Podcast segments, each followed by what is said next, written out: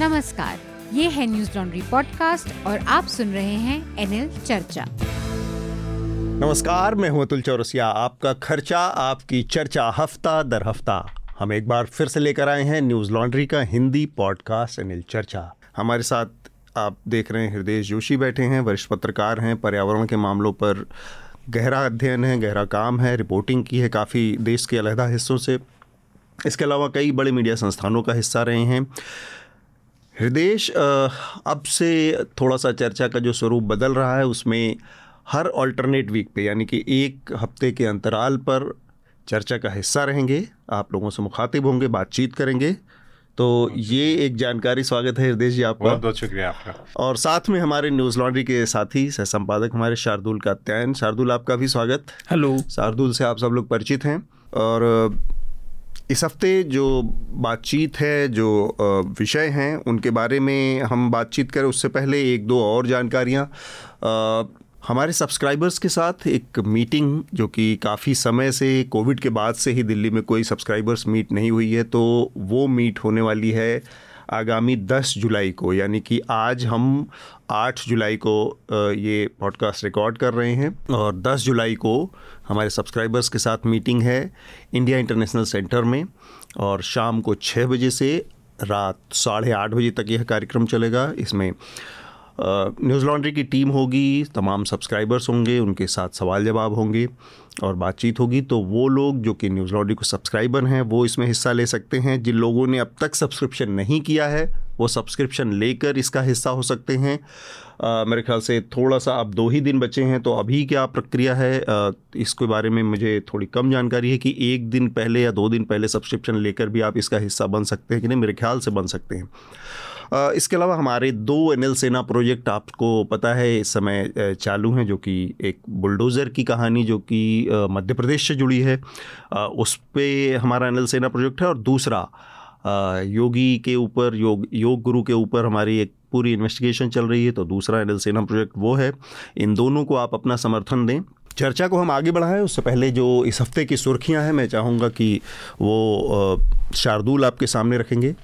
आज की काफ़ी सारी हेडलाइंस अदालत से जुड़ी हुई हैं। सुप्रीम कोर्ट ने नूपुर शर्मा की गिरफ्तारी की मांग करने वाली पिटीशन को आपातकालीन तौर पर अर्जेंटली लिस्ट करने से मना कर दिया। बुधवार को अधिवक्ता अबू सोहेल ने कोर्ट की बेंच के सामने इस मामले को रखा था।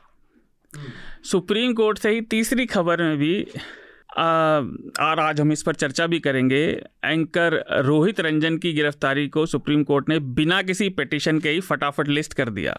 उनकी गिरफ्तारी राहुल गांधी को लेकर एक डॉक्टर्ड या एडिटेड वीडियो चलाने को लेकर हुई थी और उन्हें नोएडा पुलिस ने गिरफ्तार कर लिया था। फिल्म निर्माता लीना मनिमेकलाई के खिलाफ धार्मिक भावनाएं आहत करने के लिए और देवी देवताओं का अपमान करने के लिए दिल्ली और उत्तर प्रदेश में एफ आई आर दर्ज की गई है और उनके खिलाफ कई बयान भी जारी हुए, जिनमें एक उन्नाव के महंत राजू दास का था जिन्होंने कहा कि क्या आप फिर से सर कटवाना चाहते हैं।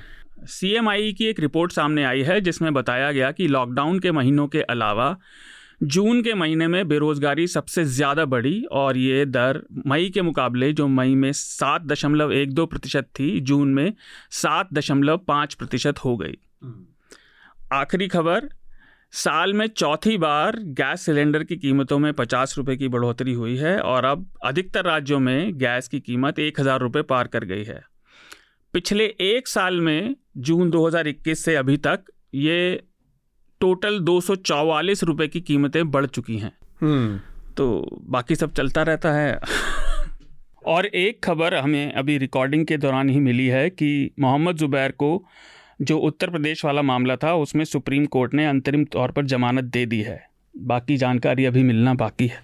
तो बहुत सारे विषय हैं, लेकिन जिन जिन विषयों पर हमारी बातचीत केंद्रित होगी उसमें एक तो बड़ा मुद्दा चल रहा है कि तमाम जो सरकारी एजेंसियां हैं, ईडी है, इनकम टैक्स विभाग है, सी बी आई है, पुलिस है, इन सब का बेजा इस्तेमाल करने की बातें समय समय पर उठती रही हैं। लेकिन इस समय क्या हालात पहले से एकदम अलग हैं, पहले क्या कुछ ऐसी है जो कि असाधारण की तरफ, परिस्थितियों की तरफ इशारा करती है, वो हमारी चर्चा का विषय होगा। इसके अलावा हमारा जो दूसरा विषय है वो है जी न्यूज़ के एंकर रोहित रंजन की गिरफ्तारी के मसले पर दो राज्यों की पुलिस के बीच जो खींचतान हुई, और इसके अलावा उनका सुप्रीम कोर्ट में जो उनका एक अपील थी उस पर सुनवाई होनी थी, उनकी गिरफ्तारी पर रोक और उनके लगाने से संबंधित याचिका थी, उसको लेकर भी काफ़ी गहमा गहमी रही, तो उस पर भी हम बातचीत करेंगे। इसके अलावा फिल्म काली के एक पोस्टर को लेकर काफ़ी विवाद चल रहा है, जिसमें ये दिखाया गया है कि जो एक्ट्रेस हैं काली की भूमिका में वो सिगरेट पीते हुए उनकी पोस्टर आई है, तो उससे भावनाओं के आहत होने का एक नया सिलसिला शुरू हुआ। और भावनाओं के आहत होने के अलावा एक तृणमूल तृणमूल कांग्रेस की नेता है, महुआ मोइत्रा सांसद हैं, उन्होंने कुछ बयान दिया। उनका बयान था कि मैं जिस काली को पूजती हूँ वो सिगरेट अल्कोहल भी विस्की भी स्वीकार करती हैं और सिगरेट भी पीती हैं या धूम्रपान भी करती हैं, तो जो मांस भी खाती हैं, तो उनको लेकर काफ़ी बवाल हुआ है। और अब महुआ मोइत्रा के खिलाफ अलग अलग जगहों पर एफ आई आर दर्ज हुई है, उत्तर प्रदेश में, दिल्ली में ये भी है। इसके अलावा ट्विटर ने एक आ, मैं कहूँगा थोड़ा सा आ, जिसको कहेंगे असाधारण कदम उठाया है, वो कोर्ट में गई है भारत सरकार के ख़िलाफ़, और उसका आरोप है कि सरकार बहुत सारे उसमें जो ट्विटर हैंडल्स हैं या ट्वीट्स हैं उनको हटाने का दबाव बना रही है, जो कि कई तरह के कानूनों का या गैर कानूनी तरीके से उनका उनके ऊपर एक बेजा दबाव बनाया जा रहा है। इसके अलावा नॉर्थ ईस्ट के इलाके में मणिपुर में एक बड़ा फ्लैश फ्लड हुआ, जो कि लैंडस्लाइड की घटना घटी, जिसमें पचास के आसपास लोग मरे, मेरे ख्याल से प्रदेश के पास और अपडेट होगा। और इसके अलावा भी नॉर्थ ईस्ट के अलग अलग हिस्सों में, असम में बाढ़ की स्थिति थी, आपको हमने पिछले हफ्ते भी बताया था कि किस तरह से वहाँ पर बड़ी संख्या में बाढ़ के चपेट में आकर भी लोगों की मौतें हुई हैं। और तो नॉर्थ ईस्ट की जो पूरी बाढ़ है या परिस्थिति है, जो पर्यावरणीय जो नुकसान हो रहा है, उस पर भी हम बातचीत करेंगे। सबसे पहले जो हमारी बातचीत है, और एक दो जानकारियां हैं जो कि इस समय मेरे ख्याल से हमारे श्रोताओं को देना ज़रूरी होगा। एक तो ये कि देश की जो सबसे बड़ी मीडिया कंपनियों में से शुमार है B C C L, Times of India समूह और नवभारत टाइम्स का जो प्रकाशन करती है, न्यूज़ चैनल्स हैं, उनके रेडियो प्लेटफॉर्म है, पॉडकास्ट हैं बहुत सारे, तो बहुत बड़ा मीडिया एम्पायर है टाइम्स ऑफ इंडिया समूह का। उसके शीर्ष पदाधिकारियों के ऊपर भी ईडी की रेड हुई है, ईडी ने पूछताछ के बुलाया गया, हाँ उनको बुलाया गया, इंक्वायरी हुई है और पूछताछ हुई है। तो एक ये घटना है। और दूसरी एक जानकारी है कि जब हम ये रिकॉर्ड कर रहे हैं, बहुत जानकारी नहीं आई है, अभी ताज़ा ताज़ा खबर आ रही है कि जापान के जो पूर्व प्रधानमंत्री शिंजो आबे थे, उनके उनको गोली मार दी, गोली चलाई गई है। और अभी क्या हालात हैं स्पष्ट नहीं है, बहुत प्रिलिमिनरी जानकारी आई है। तो इस मसले पर हम और ज़्यादा बात तब करेंगे जब हमारे पास बहुत ज़्यादा डिटेल में जानकारियाँ होंगी। मैं ट्विटर वाली बात पर आना चाह रहा था हृदेश और शार्दुल कि ट्विटर कर्नाटका हाई कोर्ट में गया है और उसका ये कहना है कि बड़ी तेज़ी से ये वारदात, इस तरह की घटनाएं बढ़ती जा रही हैं जब सरकार का दबाव आ रहा है। और ट्विटर का ये कहना है कि उसमें कुछ जो फंडामेंटल कानून हैं देश के, उनकी भी अवहेलना हो रही है। मसलन जिसके ट्वीट ट्वीट्स को या जिसके हैंडल को ब्लॉक किया जाना है, उनको जानकारी दिए बिना, उनको नोटिस दिए बिना सीधे कार्रवाई करने का एक दबाव बनाया जा रहा है। तो ये एक स्थिति है जिसको लेकर ट्विटर ने एक्शन लिया है। और एक आंकड़े की बात अगर मैं कहूं तो जो पिटीशन ट्विटर की तरफ से दाखिल किया गया है कर्नाटका हाईकोर्ट में आईटी मिनिस्टर मिनिस्ट्री के द्वारा, उसमें उसका कहना है कि अब तक इसमें एग्जैक्ट टाइम फ्रेम नहीं है, लेकिन इन्होंने कहा है कि चौदह सौ चौहत्तर अकाउंट्स को डिलीट करने की बात कही गई है, एक सौ पचहत्तर ट्वीट्स को डिलीट करने की बात कही गई है, के लिए सरकार की तरफ से कहा गया है। ये इनका आ, वो है आ, हाँ टाइम इसका है फरवरी दो हज़ार इक्कीस से दो हज़ार बाईस के बीच में, ministry of electronics and information technology. तो आ, एक कंपनी जो कि सिलिकॉन वैली की कंपनी है, बार बार इस तरह की जो कंपनियां हैं या टेक बिग टेक कंपनियां, उनके बारे में ये बात आती है, तो ये कहा जाता है कि भाई जो देश का कानून है उसके हिसाब से आपको एक्ट करना है, उसके हिसाब से आपको आ, आ, उसको मानना आपकी मजबूरी है। लेकिन ट्विटर के मामले में क्या ऐसा लगता है कि वास्तव में सरकार कुछ ऐसा कर रही है? कम से कम ट्विटर के इस कदम से एक चीज़ तो ज़रूर स्थापित हुई है, और वो ये है कि ट्विटर जो कुछ भी करना कर रहा है या करना चाह रहा है, वो भारतीय कानून के दायरे में, भारतीय अदालतों के जरिए ही अपनी बात को रख रहा है। इससे पहले हृदेश कुछ बोले, उन्होंने जो ये कहा ना, इतनी सारी कंप्लेंट कंटेंट को हटाने के लिए की गई, वो उसमें से अधिकतर जो उन्होंने कहा है अपनी पिटीशन में वो फार्मर्स प्रोटेस्ट को लेकर थी। वो एक साल का पीरियड आपने बताया ना, जी जी, तो उसका है वो कि बहुत सारी, क्योंकि भारत सरकार के खिलाफ पोस्ट भी हो रही थी और अधिकतर किसान आंदोलन से जुड़ी हुई थी, तो ये उसको लेकर था। Right right. तो मैं मूल रूप से ये बात कहना चाहता हूँ, क्योंकि मुझे इसके बारे में बहुत तकनीकी रूप से ज़्यादा जानकारी नहीं है, लेकिन अगर हम ब्रॉडली बात करें, क्योंकि ये सोशल मीडिया और इसका जो इन्फ्लुएंस है, जो सरकार खुद कहती है, और ये जो आईटी मिनिस्टर हैं उन्होंने खुद इस बात को माना है और सही कहा है कि ट्विटर का और किसी भी सोशल मीडिया प्लेटफॉर्म का बहुत बड़ा असर जो है आपकी ओपिनियन मेकिंग पर होता है। वो इन्फ्लुएंसर आजकल हमें मालूम है अनऑफिशियली ऑफिशियली ऐसे इन्फ्लुएंसर हैं जिनको ट्वीट के, रीट्वीट के और कुछ कहने के पैसे दिए जाते हैं अलग अलग संगठनों द्वारा, जिसको भी अपना आ, अपने लिए ओपिनियन बिल्डअप करना हो। और तो ये तो बिल्कुल सही बात है कि ट्विटर ओपिनियन मेकिंग में और आ, एक एक बहुत, चाहे हम उसे एको चैम्बर कहें, छोटा प्लेटफॉर्म है फेसबुक के मुकाबले, लेकिन उसका इम्पोर्टेंस है। लेकिन दूसरी बात जो मैं कन्विंस हूँ, जिस बात में आप लोग क्या सोचते हैं ये भी मैं जानना चाहूँगा, वो ये कि चाहे ट्विटर हो चाहे फेसबुक हो, कोई भी प्लेटफॉर्म बाय एंड लार्ज ये सरकार के पक्ष में ही खड़े रहे हैं, और इन्होंने जो कदम उठाए हैं अक्सर वो ऐसे ही उठाए हैं जो सरकार के आलोचकों के खिलाफ हैं ज़्यादातर। तो अब सरकार के खिलाफ अगर ये गए हैं तो उसका एक क्या मतलब है, समझा जा सकता है कि सरकार क्या ज़्यादा आर्म ट्विस्ट करना चाह रही है, जितना झुक रहे हैं उससे ज़्यादा झुक रही है। हमने अभी ये पब्लिश्ड रिपोर्ट्स देखी हैं कि कैसे, और पार्लियामेंट में मामला उठा था, सोनिया गांधी ने उठाया था, कि कैसे फेसबुक ने पिछले कई सालों में जो काम किया वो सरकार को चुनावी रूप से फ़ायदा पहुंचा रहा था। तो सरकार इसकी ताकत को समझती है, और कई पत्रकार जिनका मैं नाम नहीं लूँगा उन्होंने इसको आर्ग्यू किया, अच्छे प्रोग्राम किए हैं, और ये कहा है कि फेसबुक जो है वो बहुत एक इतना बड़ा प्लेटफॉर्म है कि सरकार, कोई भी सरकार जो है किसी भी देश की जो होगी वो उसका बहुत फ़ायदा उठा सकती है और उठा रही है। जिन पत्रकार को अभी नोबेल प्राइज़ मिला था, मैं उनका नाम मिस कर रहा हूँ, महिला जो थी, उन्होंने कहा कि Facebook is biggest one of the biggest threats to democracy. Maria Ressa Maria Ressa शुक्रिया नाम याद दिलाने के लिए। तो उन्होंने भी ये बात कही। तो इस बात को देखते हुए मैं इस वक्त इस बात को दर्शकों को सिर्फ बताना चाहता हूँ कि फेसबुक हो चाहे ट्विटर हो चाहे कोई दूसरा प्लेटफॉर्म हो, इनके सरकार के साथ रिश्तों में हमें बिल्कुल कंफ्यूज नहीं होना चाहिए। दे आर मोर और less helpful to the governments of any country, किसी भी देश की सरकार के लिए हेल्पफुल है।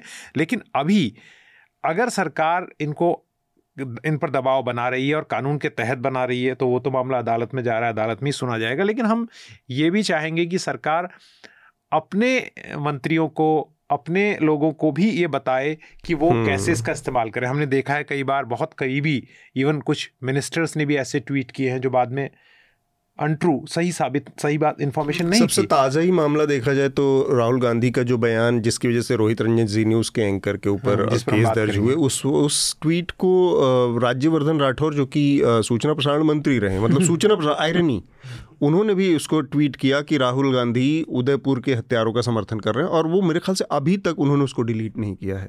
इतने तो, तो अब ये सरकार को खुद समझना चाहिए कि जो संविधान की शपथ लेकर जो लोग कैबिनेट में बैठते हैं वो अगर सोशल मीडिया का गलत इस्तेमाल करेंगे तो उसके बाद फिर आम आदमी के लिए क्या लाइन खींचती है। जो सरकार के या पार्टी के पक्ष में है उसके लिए तो खुली छूट है, लेकिन दूसरे लोगों को भी जो उनसे सहमत नहीं है वैचारिक रूप से या उनके विरोध करते हैं, उनके खिलाफ चुनाव लड़ते हैं, वो लोग भी सोचते हैं कि अच्छा चलो मीडिया का गलत इस्तेमाल हो रहा है तो हम अगर पीछे रहे तो हम तो ये परसेप्शन की लड़ाई में हार जाएंगे। तो इससे क्या होता है, एक ऐसा इकोसिस्टम बनता है जहाँ मिस इन्फॉर्मेशन हावी होती है। ठीक बात। शार्दुल, आप कुछ कहना चाह रहे हैं? देखिए, ट्विटर एक कॉरपोरेशन है। अब वो, लेकिन जैसे हम मीडिया के बारे में बात करते हैं ना, सोशल मीडिया प्लेटफॉर्म जितने हैं ये अंदर तो कॉरपोरेशंस की तरह ही बिहेव करते हैं, लेकिन इनके रूल्स ऑफ एंगेजमेंट जो है पब्लिक से वो बिल्कुल अलग हैं। दूसरी बात, ये इन्फॉर्मेशन स्टेज है। हमारे जितने भी एडमिनिस्ट्रेटिव सिस्टम हैं वो अभी भी पुरातन हिसाब से चल रहे हैं धीरे धीरे, और ये सारी चीज़ें तेज़ी से काम करती हैं। ट्विटर ने जो ये पिटीशन फाइल करी उसमें उसने क्या कहा कि अधिकारी बहुत ज़्यादा दबाव बनाते हैं, और कई बार जो शिकायतें होती हैं वो खुद इनके आईटी रूल से भी कंप्लाई नहीं करती। मतलब ये कि वो सिस्टम से अफसर साहब फ़ोन करते हैं कि हटा दो, वो रीज़न मांगते हैं, उन्हें रीज़न देने की इतना आदत नहीं है। हुक्म पे चलने वाली बात है। ये दोनों सिस्टम इनकम्पैटिबल कैसे हैं, एक दूसरे के साथ चल नहीं पा रहे। तो एक तो हमारे सिस्टम लटके हुए हैं, चाहे वो जुडिशरी हो चाहे वो एडमिनिस्ट्रेशन हो। ये सारे प्लेटफॉर्म बहुत तेज़ी से मूव करते हैं। और एक बात मैंने पहले भी कही थी और वो इम्पॉर्टेंट इसलिए है कि ट्विटर अब केवल जानकारी का स्रोत नहीं है, केवल एक कॉरपोरेशन नहीं है।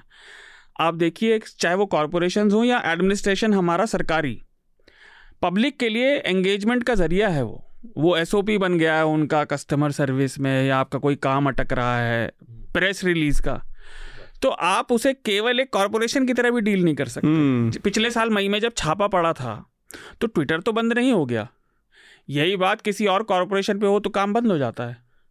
तो ये स्पेस सबकी है और ये ट्रांजिशन का फेज़ है, कम से कम मेरी नज़र में। हमारे सिस्टम वहीं लटके हुए हैं पुराने। अब ये पुलिस ही अट्ठारह हम बात करेंगे अट्ठारह सौ इक्यावन के कानून पे चल रही है, लेकिन ये इन्फॉर्मेशन की एज है।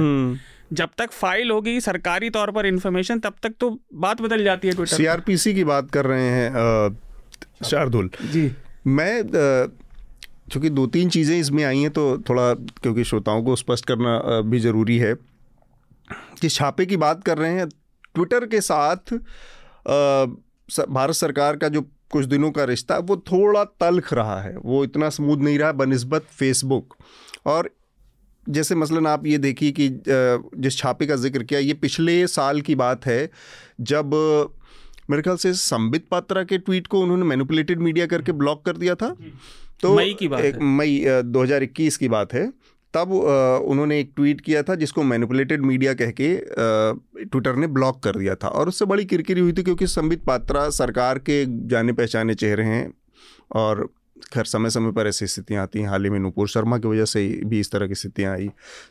तो उसके बाद मेरे ख्याल से इनकम टैक्स के छापे पड़े थे ट्विटर के दफ्तर पे बेंगलुरु में। तो ये एक स्थिति हुई थी, जबकि फेसबुक के मुकाबले मामले में अगर आप देखें तो फेसबुक के साथ एक अलग तरह की स्थिति है। एक फेसबुक की वो हैं विसल ब्लोअर हैं सोफ़ी झांग, उनका एक इंटरव्यू भी है, वो आप न्यूज़ लॉन्ड्री पर देख सकते हैं, हमारे चित्रांशु तिवारी ने किया है। डाटा साइंटिस्ट थी फेसबुक की सोफ़ी झांग और उनकी जो जानकारी है बड़ी दिलचस्प थी। उनकी जो फाइंडिंग थी, क्योंकि वो डाटा साइंटिस्ट थी तो उसको रिसर्च किया, तो दो हज़ार उन्नीस के इलेक्शन से ठीक पहले उन्होंने ये पाया कि कुछ अकाउंट्स, मतलब ट्विटर अकाउंट के ब्लॉक्स थे, फाइंड आउट किया। उसमें दो कांग्रेस के नेताओं के थे, एक पंजाब कांग्रेस के किसी नेता का था, एक मेरे ख्याल से छत्तीसगढ़ का या कहीं का था, और एक उत्तर प्रदेश के एक बीजेपी सांसद का था। तो इन तीनों ब्लॉक्स में, अच्छा एक एक ब्लॉक्स में सैकड़ों सैकड़ों की संख्या में ट्विटर हैंडल्स होते हैं जिसके ज़रिए आप तक सूचनाएं पहुंचाई जाती हैं, अलग या एक ख़ास तरीके की या मिस इन्फॉर्मेशन या सही इन्फॉर्मेशन जो भी हो वो उसमें नहीं पढ़ते हम। तो उस उस उसको ब्लॉक्स को संचालित कर रहे थे ये नेता। सोफ़ी झांग ने इसको इंटरनल फेसबुक के उसमें सर्वर में आगे बढ़ाया कि भाई ये एक गलत चीज़ हो रही है, इसको ब्लॉक किया जाना चाहिए। इस पर बड़ी दिलचस्प चीज़ ये हुई कि ट्विटर फेसबुक ने कांग्रेस पार्टी के जो नेताओं के ब्लॉग्स थे उनको तो ब्लॉक किया, बीजेपी का जो था वो उसको कंटिन्यू किया, उस पर उन्होंने कोई कार्रवाई नहीं की और इससे इनकी तल्खी बढ़ी और बाद में फिर सोफ़ी झांग को फेसबुक से सैक कर दिया गया। इसके बाद फिर वो सामने आई वो सारे सबूतों के साथ कि ऐसा ऐसा हुआ था। तो जो हृदेश आप कह रहे थे कि भाई ये इंटरनेशनल, बेसिकली ये कंपनियां कॉरपोरेशन हैं कंपनियां हैं और सरकार के साथ उसकी नीतियों के साथ या उसके विचारों के साथ मिलकर काम करना, क्योंकि मुनाफे के लिए काम कर मुनाफे के लिए काम कर रहे हैं बिजनेस में। अब दिक्कत ये हो गई है कि जो मॉडर्न वैल्यूज़ जो बदल रही हैं उसमें अभिव्यक्ति की आज़ादी है, आपकी प्राइवेसी का मसला, ये सारी चीज़ें इन कंपनियों के प्रोडक्ट के साथ क्लैश हो रहा है। तो इसलिए शायद ये इतनी दिक्कत का मसला बन गया है कि इतने हर दिन आए दिन हमें इस तरह के कॉन्फ्लिक्ट देखने को मिल रहा है। तो सोफ़ी झांग का जो कहानी है उस इस, इस लिहाज से भी बहुत महत्वपूर्ण है आप लोगों को जानना। मैं इसमें थोड़ा सा और एक, एक और पहलू के बारे में जानना चाह रहा हूँ कि क्या ऐसा संभव है कि कोई भी सरकार, मतलब ये आज बात कही जा रही है लेकिन ऐसा संभव है कि इससे पहले की भी सरकारों ने इस तरह से नहीं किया हो, या फिर ये एक असाधारण स्तर पर हो रहा है? देखिए इसमें एक बात तो स्पष्ट है कि आपने कहा कि नरेंद्र मोदी को ये क्रेडिट देना पड़ेगा कि उन्होंने बहुत पहले पूरी कांग्रेस से और मूल जो उनके प्रतिपक्ष के नेता हैं और बाकी नेताओं से बहुत पहले अगर शशि थरूर को थोड़ी छोड़ दिया जाए तो ट्विटर पर एक्टिव हुए और उन्होंने ट्विटर की ताकत को पहचाना और फेसबुक की ताकत को पहचाना।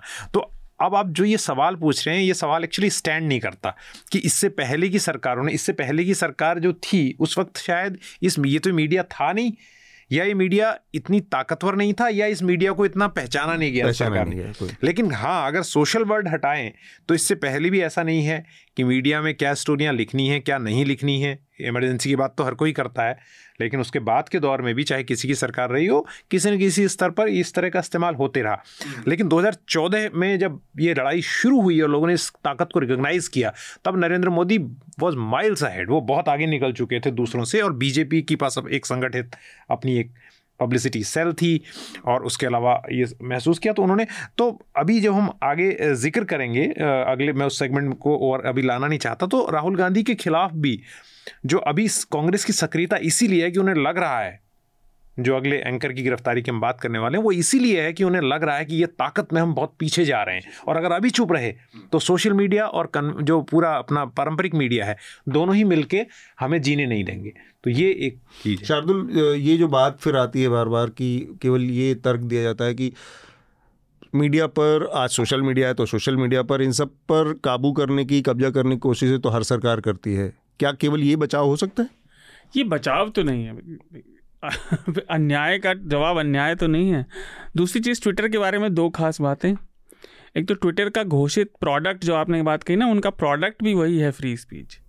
इंस्टाग्राम का वो नहीं है, फेसबुक का वो नहीं है, लेकिन ट्विटर का वही है। ट्विटर न्यूज़ सेंट्रिक प्लेटफॉर्म है और बाकी सारे मीडिया की तरह वो घाटे में भी चलता है। तो जब से चल रहा है, घाटे में ही चल रहा है। मुझे एक और चीज़ बड़ी दिलचस्प लगती है इसमें कि ये जो पूरा सोशल मीडिया का मसला है, चाहे किसी भी प्लेटफॉर्म पे हो, यहाँ पर अल्टीमेटली आप कंज्यूमर नहीं, आप ही प्रोडक्ट हैं, आप हाँ। ही बेचे जा रहे हैं वहाँ पर। ट्विटर की ये जो दो खास बातें हैं, इसने इस प्लेटफॉर्म को बना दिया है न्यूज़ स्पेसिफिक। यहाँ पर हाँ सब्सक्राइबर्स की संख्या उतनी तगड़ी नहीं है जितनी फेसबुक की है, इंस्टाग्राम की है, छोटा है उसमें, लेकिन यहाँ पर सारे आधिकारिक हैंडल हैं, यहाँ उनका होना जरूरी हो गया है। आप अगर मीडिया स्पेस में हैं, इन्फ्लुएंसर्स हैं सारे, हाँ, बड़े बड़े एयरलाइन के खिलाफ ट्वीट करेंगे तो एयरलाइन यहीं पर जवाब देगी, इंस्टाग्राम पर नहीं देगी वो, ठीक है ना। फेसबुक पर आप उससे इतनी ज़्यादा बात नहीं कर पाएंगे क्योंकि ये फटाफट चलने वाली इन्फॉर्मेशन है और पूरी दुनिया कनेक्टेड है और एक तरह का इसको ऑफिशियल दर्जा मिल गया है। हाँ, तो मतलब यहाँ पर आया बयान आधिकारिक बयान के तौर पर इस्तेमाल हो गया। बिल्कुल, वो कहते हैं न्यूज़ रूम में कहा था, अच्छा उसका कोट नहीं मिल रहा है तो ट्वीट लगा लीजिए, ट्वीट लगा दीजिए, तो वो आधिकारिक है। और अब दिक्कत क्या हो गई है, अब अब अगर आज ट्विटर, जैसे हम एक बार को मान लेते हैं कि उसमें गलत भी होंगे सही भी होंगे, ट्विटर की बात को बिल्कुल सही मानते हैं, वो सारे के सारे चीज़ों को हटा देता है, तो ट्विटर का भारत में तो काम चल जाएगा। चीन में वो है नहीं, लेकिन उसके अलावा बाकी सारी दुनिया में जो प्रोजेक्शन कर रहा है, हम कुछ हफ्ते पहले बात कर रहे थे इलॉन मस्क की, तो वो कैसे होगा, उनके शेयर नीचे गिर जाएंगे।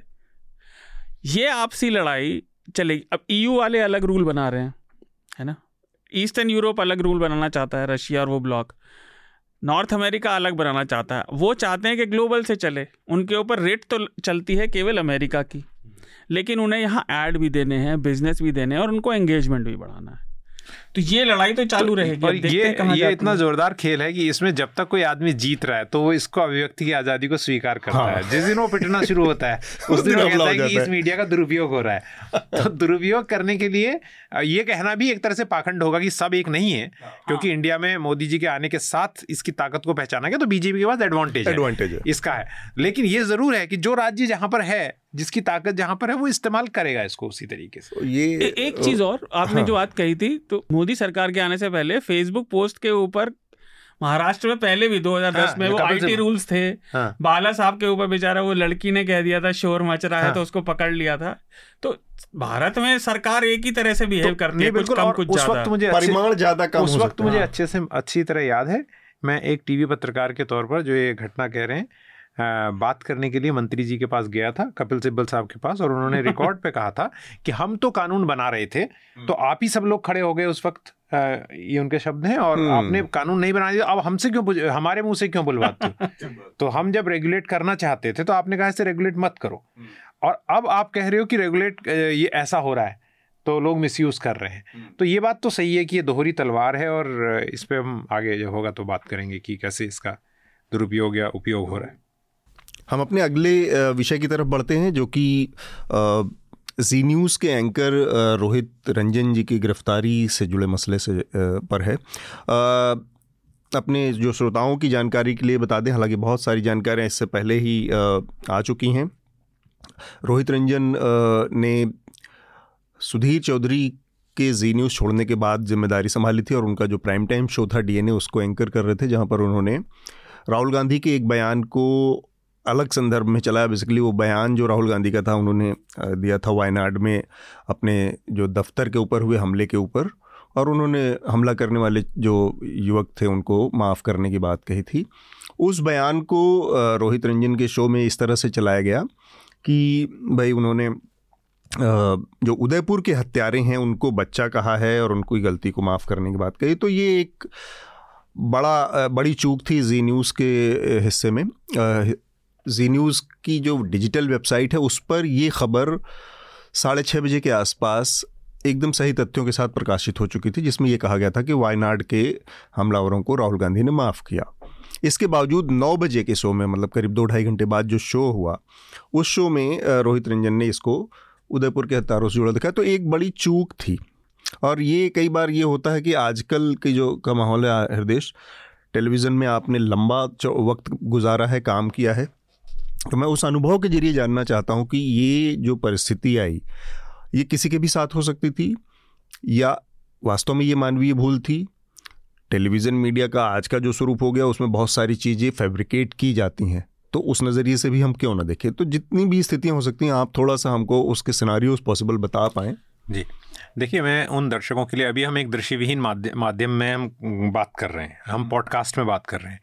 टेलीविज़न जो है मैंने उन्नीस सौ अट्ठानवे में शुरू किया था, और उससे आज ये टेलीविज़न बहुत बदल गया, कंटेंट के मामले से लेके तकनीक प्रौद्योगिकी टेक्नोलॉजी के मामले में।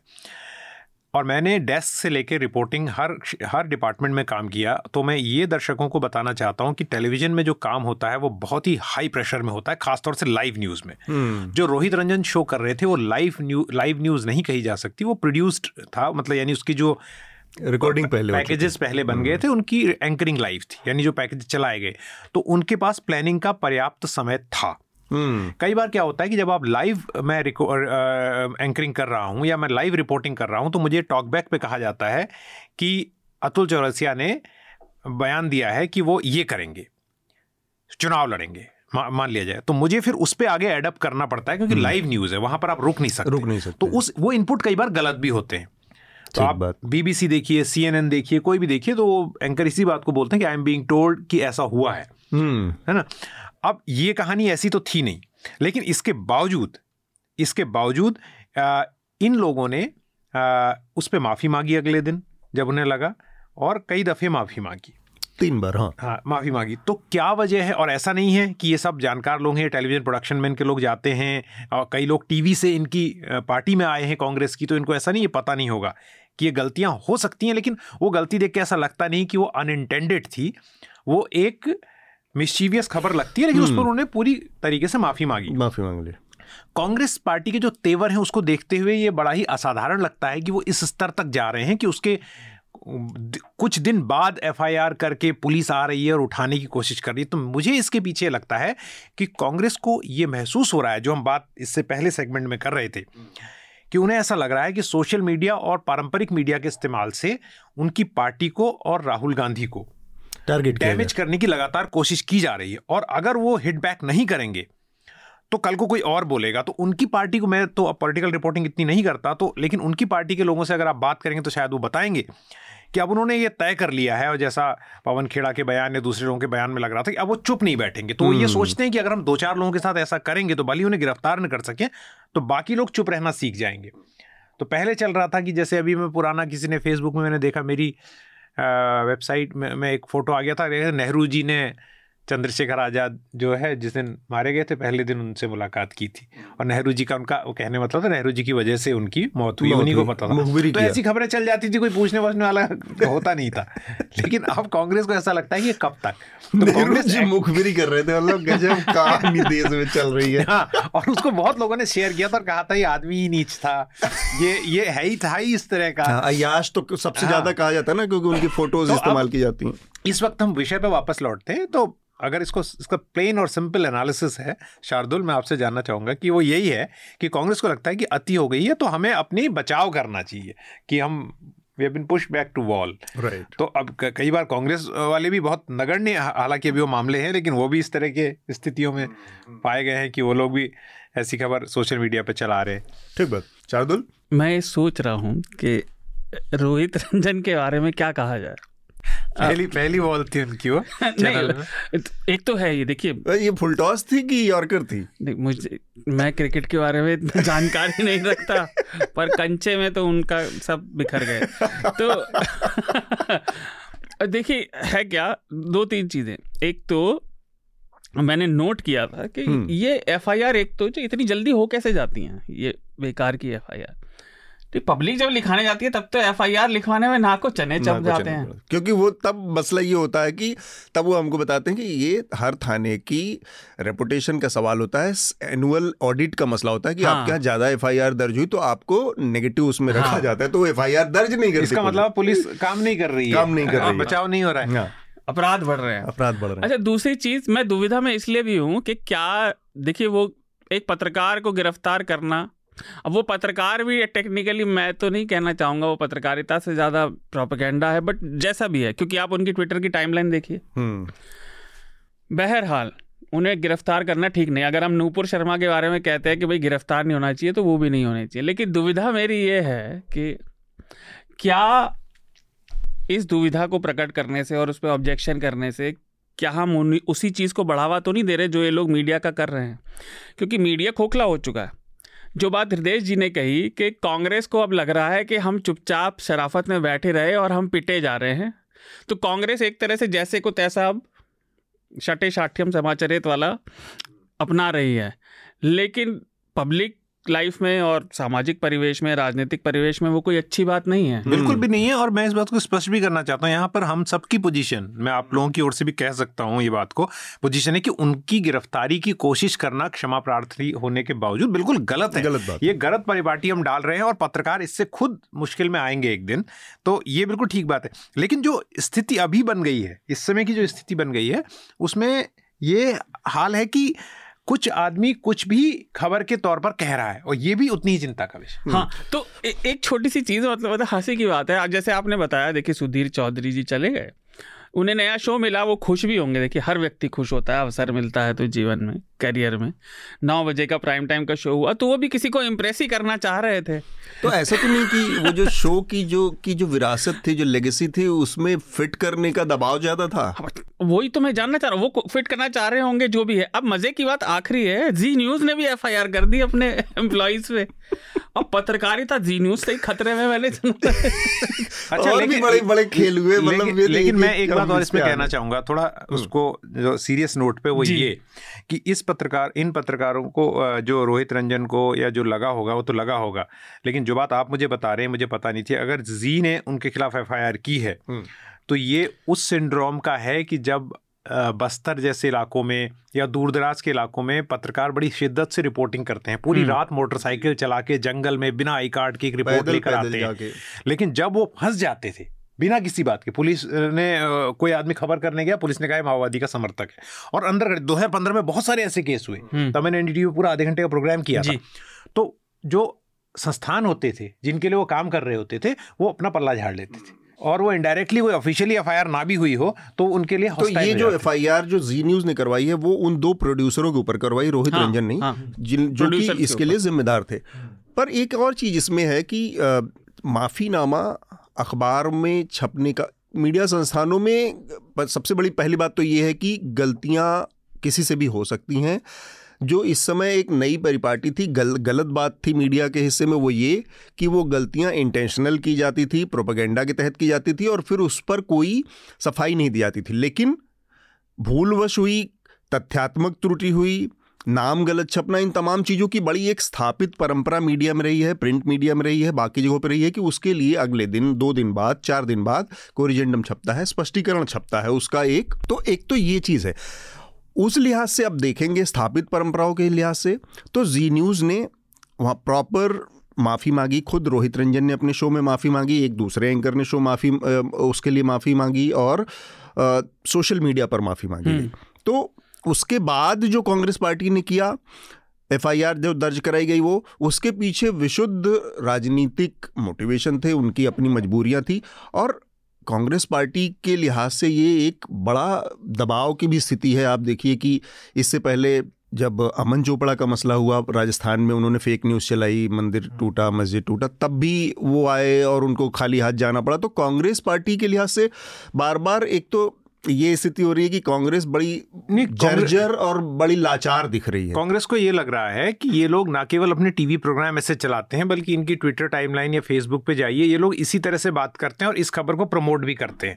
तो उन्हें लग रहा है कि इस अगर फोर्स को रोकना है तो उन्हें स्ट्रिक्ट कुछ एक्शन दिखाने पड़ेंगे। नहीं, और दूसरा अपने अपने काडर के मोराल के लिए भी कांग्रेस पार्टी की मजबूरी है। मतलब मैं उस लिहाज से अगर सोचूं तो कि हर दिन आप पिटते हुए दिखें, हर दिन आपका नेता पिटता हुआ दिखे, तो ये किसी भी राजनीतिक पार्टी के लिए बहुत दिन तक सस्टेनेबल नहीं है वो कहीं ना कहीं। और इसका बहुत ज़बरदस्त उदाहरण दिल्ली की राजनीति में आम आदमी पार्टी है, जिस तरह से उसने अग्रेसिव पहला पंजाब के में पुलिस का पावर आने के साथ ही तेजिंदर पाल बग्गा के साथ किया, उसका बड़ा मैसेज गया और आम आदमी पार्टी ने अपने कोर को बहुत कंसोलिडेट किया उस मूव हाँ, से। लेकिन मैं ओवरऑल हम एक पत्रकार की नज़र से देखें तो ये बहुत ही हम एक बहुत ही डिसअपॉइंटिंग सिनेरियो की ओर जा रहे हैं, क्योंकि छत्तीसगढ़ के अंदर भी यही स्थिति है। नहीं नहीं, पत्रकारों के लिहाज से तो ये गलत बताते हैं कि वो सरकार के खिलाफ बोल नहीं सकते, अगर बोलेंगे तो तुरंत धर लिए जाएंगे, राइट। तो ये स्थिति वहाँ भी है, ये स्थिति और राज्यों में भी बनेगी, क्योंकि अब लोगों को ये लग रहा है कि मीडिया को या तो अच्छे खासे ऐड दो, जो न्यूज़ लॉन्ड्री में आप अक्सर कहते हैं कि सब्सक्राइबर अगर हाँ विज्ञापन मुक्त होना चाहिए, ऐड दो चुप रहो, उसके बाद अगर कोई चूंचा करता है तो पकड़ के सीधे अंदर करो या उन्हें दबा के रखो। ये हो गई है। अब दूसरी राज्यों की सीमाओं में जब पुलिस जा रही है तो वो एक ऑपरेशन ऐसा मोसाद टाइप करना चाहती है कि निकाल के ले आए, वो वो हो नहीं पा रहा, जो बहुत ही दुखद स्थिति है। हम हम भले इस वक्त खिसिया रहे हैं, ये जो हम लोगों की हंसी है वो इसी बात का परिचय है कि हम इस बारे में बहुत ज़्यादा बहुत हेल्पलेस फील कर रहे हैं कि सारे जर्नलिस्ट हम जो बात कर रहे हैं इसको इंटरप्रेट करके कोई किस तरह से हम पे आहत हो गया, कोई हाँ, शिकायत हो गई, आहत होना। ये आगे हमारी सेगमेंट है उसमें हाँ, बात करेंगे। तो आहत एक तो देश में बहुत उद्योग हो गया है, आहत का एक नया उद्योग हो गया शुरू और उस उद्योग से बहुत सारी बातें। हाँ शार्दुल, आप अपनी बात पूरी पुलिस पे बात करेंगे, लेकिन इसके बारे में तो मुझे बस यही कहना है। देखिए अल्टीमेटली बात दो मुझे समझ में आई। पहला, फिर आप कहेंगे कि मैं हल्की बात कर रहा हूँ, जी न्यूज़ यानी अच्छा एम्प्लॉयर नहीं है, पहली बात तो ये। दूसरा कि और सीरियस बात, देखिए अगर ये सब हो रहा है और जैसा हृदेश ने कहा, ये अच्छी बात नहीं है। एक जो बड़ी चीज़ गायब हो गई है, पहले आपके कितने ही मत भिन्नता हो, चाहे राजनीति में, पत्रकारिता में, किसी भी मंच पे एक दूसरे के, जैसे कहते हैं भाई जेन्युइन रेस्पेक्ट, जो शब्द यूज़ करते थे, सम्मान जो करते थे एक दूसरे, अब वो नहीं है। अब इनकी ये प्रतिद्वंदिता शत्रुता में बदल गई है, आप सही में दुश्मन हैं एक दूसरे के। हमने बात की थी पिछले साल जब अर्णव गोस्वामी कितना चिल्ला रहे थे कि इन पत्रकारों को गिरफ्तारी की मांग कर रहे थे, तो ये चीज़ें वहाँ से डिवॉल्व ही होती जा रही हैं, ऊपर नहीं आ रही। और कांग्रेस अब है क्या, राजनीतिक दल कोई भी, जैसा समाज चल रहा है उसी का प्रतिबिंब बनता है, उसी में से निकलता है। अगर वो ऐसे ही होते रहेंगे तो उन्हें अपनी जितनी भी सत्ता है बचाने या पाने के लिए उन्हें यही करना पड़ेगा। तो हम दल से थोड़ा निर्दल पे आते हैं। तो निर्दल मतलब मेरा मामला है कि न्यूट्रल, जो बॉडी एक इंस्टीट्यूशन है, सुप्रीम कोर्ट या कोर्ट की बात मैं करना चाह रहा हूँ। इस मामले में कोर्ट की जो बड़ी ज़बरदस्त मज़ेदार भूमिका सामने आई कि इनकी गिरफ्तारी पर रोक के लिए ये कहा गया कि इन्होंने एक पिटिशन लगाया, और ये मामला इसीलिए बार बार हल्का हो जा रहा है। सुप्रीम कोर्ट, इस देश का सुप्रीम कोर्ट, वहाँ पर कल यानी कल बृहस्पतिवार था, बुधवार की शाम को ये खबर आई कि सुप्रीम कोर्ट में उन्होंने याचिका लगाई है और उसको तत्काल सुनवाई के तहत एनलिस्ट कर दिया गया और बृहस्पतिवार को इस पर सुनवाई होगी सुप्रीम कोर्ट की बेंच में। ये और शाम होते होते बुधवार को पता चला कि जिस बेंच में, जिस कोर्ट में वो सुनवाई होनी थी, उसने उसको एनलिस्ट तो कर लिया लेकिन याचिका दाखिल ही नहीं हुई थी, ये बाद में बेंच को बताया गया। ये इस देश की सुप्रीम कोर्ट में हो रहा है। ये अपने आप में तो बार बार जो कोर्ट, अब अदालतों की भूमिका को आप कैसे, कि मतलब जज साहब लोग उस सुप्रीम कोर्ट में जहां सत्तर अस्सी हज़ार केसेस लंबित पड़े हैं, तमाम संवैधानिक मसले लंबित पड़े, वहां पर एक एंकर के मसले को तत्काल सुनवाई के लिए लिस्ट करने को कहती है जो जिसकी याचिका तक दाखिल नहीं हुई। तो ये एक बड़ी सीरियस कमेंट्री कोर्ट के भी ऊपर है कि कोर्ट किस मुद्दे को प्राथमिकता दे रहा है, किसको देना चाहिए। ये जो सेंस ऑफ बैलेंस है ये क्यों गड़बड़ाया हुआ है? वो इसलिए गड़बड़ाया है क्योंकि अभी हम बात सीआरपीसी की कर रहे थे और हम बात कर रहे थे कि कैसे, देखिए कोर्ट में केस जाता है उसके पहले एक फिल्टर है कि वो एग्जीक्यूटिव पुलिस के पुलिस में पहले कार्रवाई होगी उसके बाद कोर्ट में जाएगा केस। ठीक बात। अगर पुलिस अपनी जगह पर निष्पक्ष और संविधान परक रहेगी तो कोर्ट्स का बोझ कम होगा कम होगा पुलिस किसी भी ऐसे चलते फिरते आदमी को जो कल ये कहे कि इस आदमी ने मेरे साथ ऐसा किया तो एफआईआर लिखा दो, ये उसका डिस्क्रिशन है कि वो पहले अपने आईओ जो इंक्वायरी ऑफिसर होता है उसको उससे जांच करवाए। अब मुझे सीआरपीसी के इस हिस्से के बारे में नहीं पता, पर जितना पता है वो मैं जानता हूँ कि ये कम से कम अगर नियम नहीं भी है तो कन्वेंशन है कि अगर हमारे खिलाफ, हम दिल्ली में नोएडा में रहते हैं, हमारे खिलाफ कोई कोयम्बटूर में जाके एफआईआर कराना चाहता है तो एफआईआर नहीं करा सकता, पहले उसकी जाँच होगी, कंप्लेंट दर्ज होगी। वैसे तो जैसा शार्दुल ने कहा वैसे तो आप एफआईआर लिखते नहीं है, ना को चने चबाना पड़ता है आम आदमी को, लेकिन आप एक फ्रिवलस सी बात में कि इसने ऐसा कहा जिससे मेरा सेंटिमेंट हैवी हुआ वो हुआ। तो अब इसी रोहित रंजन के साथ साथ पैरेलल मामला मोहम्मद जुबैर का चल रहा है, उसके मामले को, जैसे इस मामले में आपने बताया कि याचिका दायर नहीं हुई और कोर्ट में सुनवाई की बात हो गई, लेकिन उसी मामले में मोहम्मद जुबैर जो है उनका दो हज़ार अठारह का ट्वीट और उसके बाद का भी जो ट्वीट है जिसके लिए उन्हें सीतापुर ले जाया गया है और दो हफ्ते की उनके लिए उनको पुलिस कस्टडी में रखा जा रहा है, तो इन सब चीज़ों को देखना पड़ेगा। तो हमें कोर्ट्स वास्तव में बहुत मामलों में बहुत मायूस किया है कोर्ट्स ने, लेकिन उससे पहले पुलिस जो एक निजी मिलिशिया बनकर काम कर रही है और पूरा संविधान को ताक पर रखकर काम कर रही है अलग अलग राज्यों की अलग अलग पार्टियों के लिए, वो चिंता का विषय है। शार्दुल, आप इस कोर्ट का जो पूरा रोल सामने आया। देखिए कोर्ट वाली बात से पुलिस की बात जुड़ी हुई है, ये पूरी न्यायिक व्यवस्था है। कितने सारे मामलों में निर्णय में हमने देखा कोर्ट ने कहा कि इसकी इन्वेस्टिगेशन ठीक से नहीं हुई, जांच ठीक से नहीं हुई है, चार्जशीट ठीक से फाइल नहीं हुई है। ये चीज़ें, ये दोनों सिस्टम एक दूसरे के पूरक होते हैं, इन्वेस्टिगेशन और उस पर फिर लॉ का एप्लीकेशन। अगर एक भी गड़बड़ होगा तो दूसरा नहीं चल पाएगा। पुलिस रिफॉर्म पर मैं लगातार बात करता रहता हूँ, मैं बार बार कहता रहता हूँ, मेरा पेट पीव भी है। दो हज़ार सात से लटके पड़े हैं और किसी भी राजनीतिक दल ने किसी भी कंडीशन में, चाहे कितनी अच्छी सत्ता हो, ये जनता की भलाई की बात करते हैं, वो लागू नहीं किए। हो क्या रहा है कि पुलिस राज्य में जो सरकार है उसके लिए सशस्त्र बल बन जाती है, जनता का नहीं रहती। अब पुलिस को इतनी ज़्यादा इस समय छूट मिल गई है कि बाकी सारे सिस्टम भी अफेक्ट हो रहे हैं। हम्म क्योंकि सत्ता केवल वहीं नहीं रुक रही ना, आज की डेट में सत्ता, और इसमें कोई शक नहीं कहने का कि दो हज़ार चौदह के बाद भाजपा में उन्हें ज़रा सी भी आलोचना तक पसंद नहीं है, तो अब न्यायिक प्रक्रिया भी उससे अफेक्ट हो रही है। एडमिन एग्जीक्यूटिव बिल्कुल भी अपनी सवाल तक तो सवाल तो पूछना छोड़ ही दीजिए, वो ज़रा सी आलोचना मतभिन्नता को भी टॉलरेंट नहीं और है। जैसे बात पहले थी ना कि जो एडीएम जबलपुर केस हुआ था एचआर खन्ना का, जिसमें ने डाइसेंटिंग जज थे जिन्होंने, एकमात्र जज थे उस जिन्होंने डिसेंटिंग नोट दिया, डिसेंटिंग उनको फिर उसकी कीमत भुगतनी पड़ी, एचआर खन्ना साहब को उसकी कीमत भुगतनी पड़ी कि उन्हें कभी नहीं बनाया गया। दिल्ली से हाईकोर्ट जज का ट्रांसफर हो गया था लास्ट ईयर रातों रात। तो लेकिन अब क्या है कि चाहे वो कोई क्षेत्र हो, पत्रकारों ने तो बेशर्मी से दिखाया ही है वो, जबकि हिस्सा भी नहीं है किसी लेकिन लेकिन पुलिस वाले जिस तरह से कुछ रिटायर लोग ट्वीट करते हैं, या आईएएस अफसर जिस तरह से सर्विंग सर्विंग आईएएस अफसर जिस तरह ट्वीट कर रहे हैं, या जिस तरह के जजेस को जिस तरह के फायदे मिल रहे हैं, तो उन्होंने ये सोच लिया है, इन दोनों ही सारे ऑर्गन्स ने, सोसाइटी के सोच लिया है कि भैया इतनी मेहनत करने की ज़रूरत क्यों है जब इजी रास्ता, तरक्की का सीढ़ी हमें मालूम है। उसका असर पड़ रहा है। मुझे याद आता है कि जब ट्रंप सर्विंग प्रेसिडेंट प्रेसिडेंट थे और इस बात की बहुत संभावना थी कि दोबारा जीत के भी आ रहे हैं, तब अमेरिका के किसी राज्य के ऑफिसर ने ये सीएनएन पर बैठ के कहा था अंग्रेजी में कि अगर ट्रंप को संबोधित करते हुए कहा था, अगर आप समस्या को सॉल्व नहीं कर सकते हैं तो please sit down, don't be the part of problem. ये कोई क्या पुलिस अफसर बैठकर लाइव टेलीविजन में आज प्रधानमंत्री या राष्ट्रपति या हमारे मुख्यमंत्री को कह सकता है। अशोक लवासा का मामला देखिए कि एक इलेक्शन के दौरान उन्होंने प्रधानमंत्री के उस पर चुनाव प्रचार पर, चुनाव प्रचार पर प्रश्न उठाया था और उसके बाद उनके साथ क्या हुआ। तो हम तो खैर अमेरिका से तुलना भी नहीं करनी चाहिए, ना तो हम उतने परिपक्व लोकतंत्र है ना हमारा, पर क्यों नहीं है मतलब वैसे तो हम हमारी हमारा प्रयास होना चाहिए, लेकिन दिक्कत यही कि हमारे संस्थान कभी उतने मजबूत नहीं हुए। हमारे उसने दिया है ना, हमारे पास हम विश्वगुरु भी हैं और हमारे पास सब कुछ है, लेकिन हम क्यों अच्छा नहीं बन सकते। और वैल्यूज तो हमारे संविधान में वही है, यहीं के लोग काम कर रहे हैं, बहुत अच्छा काम कर रहे हैं वहाँ, बल्कि वो कई राज्यों में पॉलिटिकल रिप्रेजेंटेटिव भी हैं, उनके हेड भी बन रहे हैं।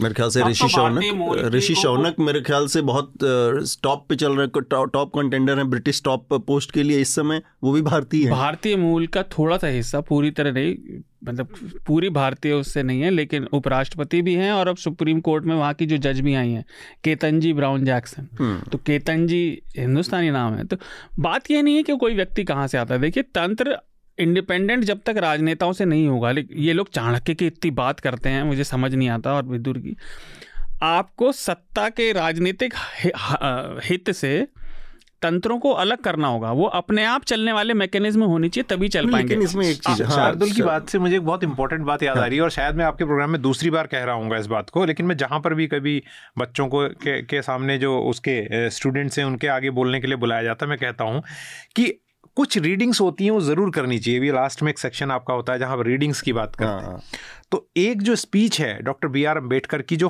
फाइनल स्पीच है जो कॉन्स्टेंट असेंबली में उन्होंने संविधान को समर्पित करते हुए दी थी, उस स्पीच में उन्होंने वही बात कही एग्जैक्टली दूसरे तरीके से, तो शार्दुल कह रहे हैं, उन्होंने कहा कि संविधान तो हमने बना दिया है, लेकिन कुछ लोग कहेंगे कि अच्छा है, कुछ लोग कहेंगे कि बुरा है, लेकिन ये संविधान हमने कितना भी अच्छा बनाया है, अगर देश के लोगों का चरित्र आचरण बुरा होगा तो संविधान कभी भी नहीं चलेगा, देश कभी नहीं चलेगा। लेकिन संविधान हमने कितना भी खराब बनाया है, अगर देश के लोगों का लोग अच्छे होंगे लोग अच्छे होंगे उनका आचरण अच्छा होगा तो देश खड़ा रहेगा। हाँ, इससे बड़ी बात क्या है। ठीक बात, मैं एक बात जोड़ना चाह रहा था कि देखिए आज ये स्थिति आ गई है, आप इमेजिन कर लीजिए कोई हाईकोर्ट का जज है, अकेला व्यक्ति अब खड़ा नहीं हो सकता, क्योंकि सिस्टम में अब कोई नहीं बचा जो उसे सपोर्ट करे। पहले उसको इधर उधर से थोड़ी सी जगह मिल जाती थी जिंदा रहने लायक, अब अगर उसने ज़रा सा भी डिसेंट किया तो वहीं रह जाएगा, और सब तरफ स्वीकृति है, किसी तरफ उसको कोई मदद का हाथ नहीं है। तो अकेले व्यक्ति से आप इतने बड़े सिस्टम की, भारत में इतनी जनसंख्या है, इतना सब कुछ तंत्र है, उससे लड़ने की बहुत बहुत कैपेसिटी चाहिए, अकेला व्यक्ति नहीं कर सकता है ये। पर एक चीज़ मैं केवल ऐड करना चाह रहा हूँ, इसके बाद हम वो आहत वाले हिस्से पर जाएंगे जो कि काली फिल्म से जुड़ा मसला है, कि कुछ चीज़ें हैं ना हम लोग बहुत कैजुअली इस्तेमाल करते हैं, जैसे हमारे पूरे उसमें, जैसे जिसमें आपने चाणक्य का जिक्र किया, जो हमारा पॉलिटिकल क्लास है खासकर इतना कैजुअल, इतना लापरवाही से चाणक्य का इस्तेमाल होता है। पहली बात तो ये कि कोई ऑथेंटिक सोर्स नहीं कि वास्तव में चाणक्य ने कहा भी है कि नहीं कहा है, हर आदमी चाणक्य को का नाम लेके कुछ भी ठोक देता है यहाँ पे एक तो उससे बचना चाहिए। दूसरी बात, चाणक्य की कई बातें ठीक है परंपरा, संस्कृति, ट्रेडिशन, कल्चर से कुछ चीज़ें आती हैं और वो इस्तेमाल की जाती हैं हमारे कहे सुने में, लेकिन चाणक्य जिस टाइम पे, जिस दौर में, जिस चीज़ को डिफेंड कर रहे थे, वो आज के लोकतांत्रिक मूल्य से कोई उसका मैच है, कोई मोल है। तो आज के कॉन्टेक्स्ट में चाणक्य की कही गई किसी बात को इस्तेमाल करना इस फ्रिवलस है, बकवास है। आप डेमोक्रेसी में इक्कीसवीं सदी में बैठ के पाँच हज़ार साल पुराने किसी तीन हज़ार साल पुराने किसी व्यक्ति की कही गई बात को, जो एक राजा को स्थापित करने के लिए, अपने अहंकार को स्थापित करने के लिए कुछ चीज़ें ईजाद कर रहा है, उसको आज की तारीख में कैसे इस्तेमाल कर सकते हैं। तो हमारे यहाँ एक तो ये दिक्कत है कि हमारा राजनीतिक वर्ग जो है जहाँ तहाँ जैसे तैसे लापरवाही से चाणक्य को कोट करके अपने किए धरे को जस्टिफाई करने की कोशिश करेगा, विच इज़ रॉन्ग। दूसरा ये, अब कुछ अगर आपको इस पर और जोड़ना है हृदेश या शार्दुल तो आप अपना कमेंट कर सकते हैं। नहीं आपका नहीं, आपके पावरफुल स्टेटमेंट के बाद आप कुछ कहने की जरूरत नहीं, लेकिन हाँ इतना जोड़ना है कि आपने राजनीतिक वर्ग कहा, हाँ। हमें जो स्पॉटलाइट अपने ऊपर भी करनी चाहिए, हमारा जो अपना वर्ग है, हाँ हाँ मीडिया के साथ ही, वो भी वो तो मैंने वो... इसलिए कहा कि कहीं शार्दुल इसको पर्सनली लेके ना हो जाए, चाणक्य मेरे कोई रिश्तेदार है। हम अपने अगले विषय की तरफ बढ़ते हैं, जो कि फिल्म काली के पोस्टर से पैदा हुआ विवाद है, और फिर से वो एक बहस शुरू हो गई है। आपने देखा होगा, अब तो हम लोग इसके आदती हो गए हैं, और कुछ लोग ये एक कहा जाता है हैबिचुअल ऑफेंडर, जिसको हिंदी में कहता है आदतन अपराधी, तो उसी तरह से हम लोग आदतन इसके यूज टू हो गए हैं कि भाई इस तरह की चीज़ें आती रहेंगी, कभी पद्मावत फिल्म को लेकर, कभी किसी और फिल्म को लेकर। तो इस फिल्म के पोस्टर में काली को सिगरेट पीते हुए दिखाया गया, और जो फिल्म की प्रोड्यूसर हैं, फिल्म की जो निर्माता हैं लीना मनिमेकलाई, उनके खिलाफ एफ आई आर दर्ज हुई हैं। दो जगह पे दो लोग और हैं उनके साथ जिनके हाँ, एक एडिटर और उनकी कुछ असिस्टेंट प्रोड्यूसर जी। तो उनके बयान के बाद एक और उनके फिल्म के ऊपर या उस पोस्टर पर विवाद के बाद एक बयान तृणमूल कांग्रेस की जो नेता है महुआ मोइत्रा सांसद हैं उन्होंने दिया कि भाई आ, इसमें एक तरह से उन्होंने उस पोस्टर का समर्थन किया। उन्होंने कहा कि मेरी जो काली है वो तो मांस भी खाती है और शराब भी स्वीकार करती है। और बड़ी बात यह है कि तमाम बैकलैश के बाद, गाली गलौज के बाद, सोशल मीडिया ऑफेंस अटैक के बाद भी उन्होंने अपने उस बयान को डिफेंड किया कि मैं अपनी बात पे कायम हूँ, मैं इस देश के कानून और संविधान के दायरे में जहाँ तक जैसे भी लड़ना होगा मैं लड़ूंगी। तो एक बहुत पावरफुल स्टेटमेंट उन्होंने भी दिया। ये जो आहत होने वाली बात है अक्सर, एक तो ये है कि भाई इस इसको तय करने का क्या हिसाब हो सकता है किसी जिस जिस टाइम में हम लोग जी रहे हैं, एक एक डेमोक्रेटिक माहौल या एक डेमोक्रेटिक वैल्यूज़ में, एक संविधान से संचालित होने वाले देश में इसकी क्या कोई लाइन हो सकती है। जैसे हमने देखा कि पैगंबर मोहम्मद के ऊपर एक कमेंट हुआ नूपुर शर्मा का, फिर लोग ऑफेंड हो गए और उसके नतीजे में तो हमने एक बहुत भयावह दृश्य भी देखा कि एक व्यक्ति का गला काट कर हत्या कर दी गई। ये जो आहत होने वाली चीज़ है, इससे निपटने का क्या तरीका हो सकता है हमारे? देखिए, ये बहुत गंभीर विषय है और उसको उसी गंभीरता से बोला जाना चाहिए। मैं पहले आपने अच्छा हुआ कि पैगंबर की जो की जो कंट्रोवर्सी है उसके बारे में बात कर दी। मैं यहाँ पर आपके इस पॉडकास्ट में ये बताना चाहता हूँ कि नूपुर शर्मा के कहने का लहजा, जिस अंदाज में उन्होंने कहा, जिस तरीके से उन्होंने कहा, उसको पूरी तरह से रिजेक्ट किया जाना चाहिए। लेकिन उन्होंने कुछ भी कहा, मैं ये मानता हूँ और मैं ये जानता हूँ कि मेरे कई मुस्लिम दोस्त जो डिवोट मुस्लिम दोस्त हैं वो भी मुझसे सहमत हैं, लेकिन वो डर के माहौल में बोल रहे हैं। उनके बोलने का जो अधिकार है उसको डिफेंड किया जाना चाहिए। ठीक बात। ये बात सैटानिक वर्सेस में भी हुई, ये बात तस्लीमा नसरीन के मामले में भी हुई कि आ, सरकार ने कह दिया कि भैया आप यहाँ से चले जाओ क्योंकि हम आपको आ, लोगों की भावनाएं आहत हो रही हैं। ये कहीं पर भी नहीं हो सकता। और वेस्टर्न वर्ल्ड में वेस्टर्न वर्ल्ड में जो है चार्ली हेब्दो हो चाहे फ्रांस इसका सबसे बड़ा उदाहरण है, जो पोप को लेकर या क्रिश्चियनिटी पर उन्होंने कैसे कैसे कार्टून बनाए हैं और ऑफेंड किया है।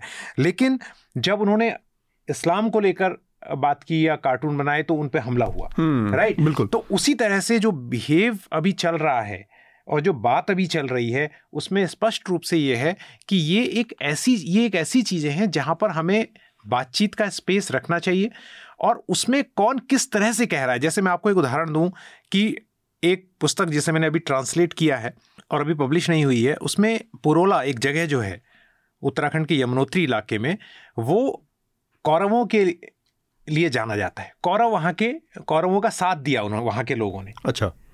और वहाँ दुर्योधन के कई मंदिर हैं। जब नब्बे के दशक में लेखक लिखते हैं कि जब नब्बे के दशक में वो सैटेलाइट टेलीविज़न आया और रामायण और महाभारत जैसे सीरियल आने लगे तो वहाँ बहुत सारे दुर्योधन के मंदिर तोड़े गए और शिवलिंग शिवालय बनाए गए। लेकिन क्या कभी आप सोचते हैं कि उसी पुरोला के इलाके से, यमुनोत्री घाटी के उस इलाके से आज भी लोग आते हैं जिनके नाम दुर्योधन सिंह होते हैं। तो ये देश बहुत बड़ा और बहुत विशाल और बहुत, बहुत है। महान है इस लैंडस्केप के मामले में। बहुत महान शब्द से काफ़ी विस्तृत है और यहाँ एक का हीरो दूसरे का विलेन हो सकता है। इस बात को हमें समझना चाहिए। तो काली जो है वो शक्ति का रूप है। अगर आप किसी मंदिर में चले जाएं, वहाँ कितनी बलि चढ़ती हैं चढ़ती हैं तो अब वो उनका रूप है।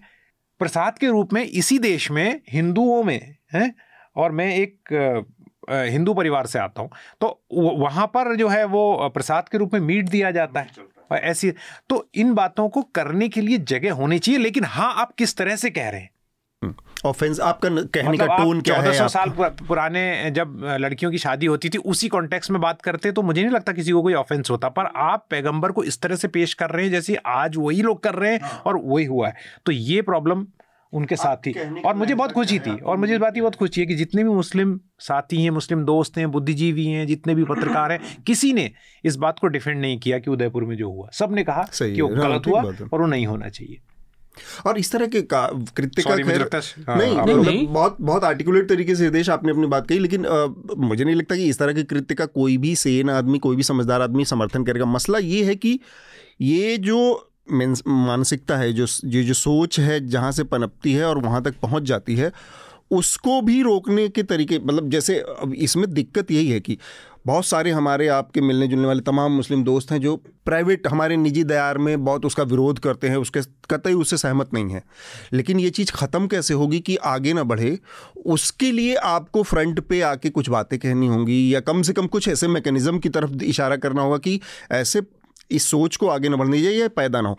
वहाँ पर साइलेंस है, वहाँ पर वक्यू, एक वैक्यूम है, एक गैप तो है। पढ़ना कोई भी हाँ। नहीं चाह रहा है, जानना कोई नहीं चाह रहा है। आप बताएंगे और वक्त होगा तो मैं आपको एक और किस्सा इससे जोड़ के बताऊंगा, ठीक है? लेकिन पहले मैं चाहता हूँ शार्दुल की बात फिर हम इसमें ले लेते हैं। पहले देखिए, हृदय जी ने लहजे की बात की, मैं कहूँगा लहजा, लहजे के साथ साथ आपका जिस मंच पर आप कह रहे हैं और कम से कम जो आप बात कह रहे हैं, जो आप रिप्रेजेंट कर रहे हैं, लाइक स्टेटेड इंटेंट, आपका प्रकट उद्देश्य किस वजह से है आप वहाँ, ये सब मैटर करता है।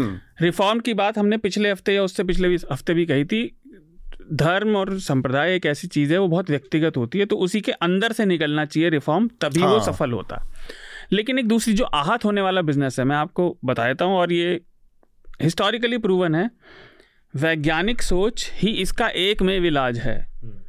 जैसे मैंने अभी उदाहरण दिया था आपको चाणक्य का, देखिए बचपन से या किसी को भी जो भी पढ़ने को मिलता है उसके तार्किक जवाब आपको मिलते रहेंगे तो आप ठीक होते जाएंगे। जैसे कि बचपन में पता नहीं किसनों को पढ़ा है, मुझे पता है मुझे पढ़ाया गया शेषनाग के फन पे धरती रखी है, लेकिन जब मैंने आपको क्या हम लोगों को ये पता है, बताया गया कि का, काशी शिव के त्रिशूल पे टिकी है, बाकी वहीं से पूरी दुनिया संचालित हो रही है। तो लेकिन जब आपको खगोल शास्त्र पता चला, एस्ट्रोनॉमी, तो आपको पता है कि ऊपर सैटेलाइट है, धरती किसी चीज़ के ऊपर नहीं टिकी, ना ही वो ब्रह्मांड के केंद्र में है, हम बहुत एक छोटा सा मिट्टी के कण के बराबर हिस्सा हैं। तो ये ह्यूमिली मतलब ये आपके लिए बहुत लिबरेटिंग होना चाहिए, लेकिन लोगों को वो असुरक्षा महसूस होती है क्योंकि उनको पूरा ज्ञान नहीं मिल रहा। अब आप देखिए, हमारे संविधान तक में उद्देश्य है कि साइंटिफिक अप्रोच को बढ़ावा देना चाहिए, हाँ, संविधान में स्पष्ट रूप से, लेकिन हमारे न्यूज़ चैनल तक ज्योतिष को चलाते हैं। अब वो ज्योतिषी, मैं तो कितनी बार कहता हूँ प्राइवेट बातों में, लोग हंसते भी हैं कि ये इतने बड़े सारे ज्योतिषी हैं जो फिर टीवी पर हैं, इनमें से एक भी कोविड प्रेडिक्ट नहीं कर पाया, लाखों करोड़ों लोग मर गए।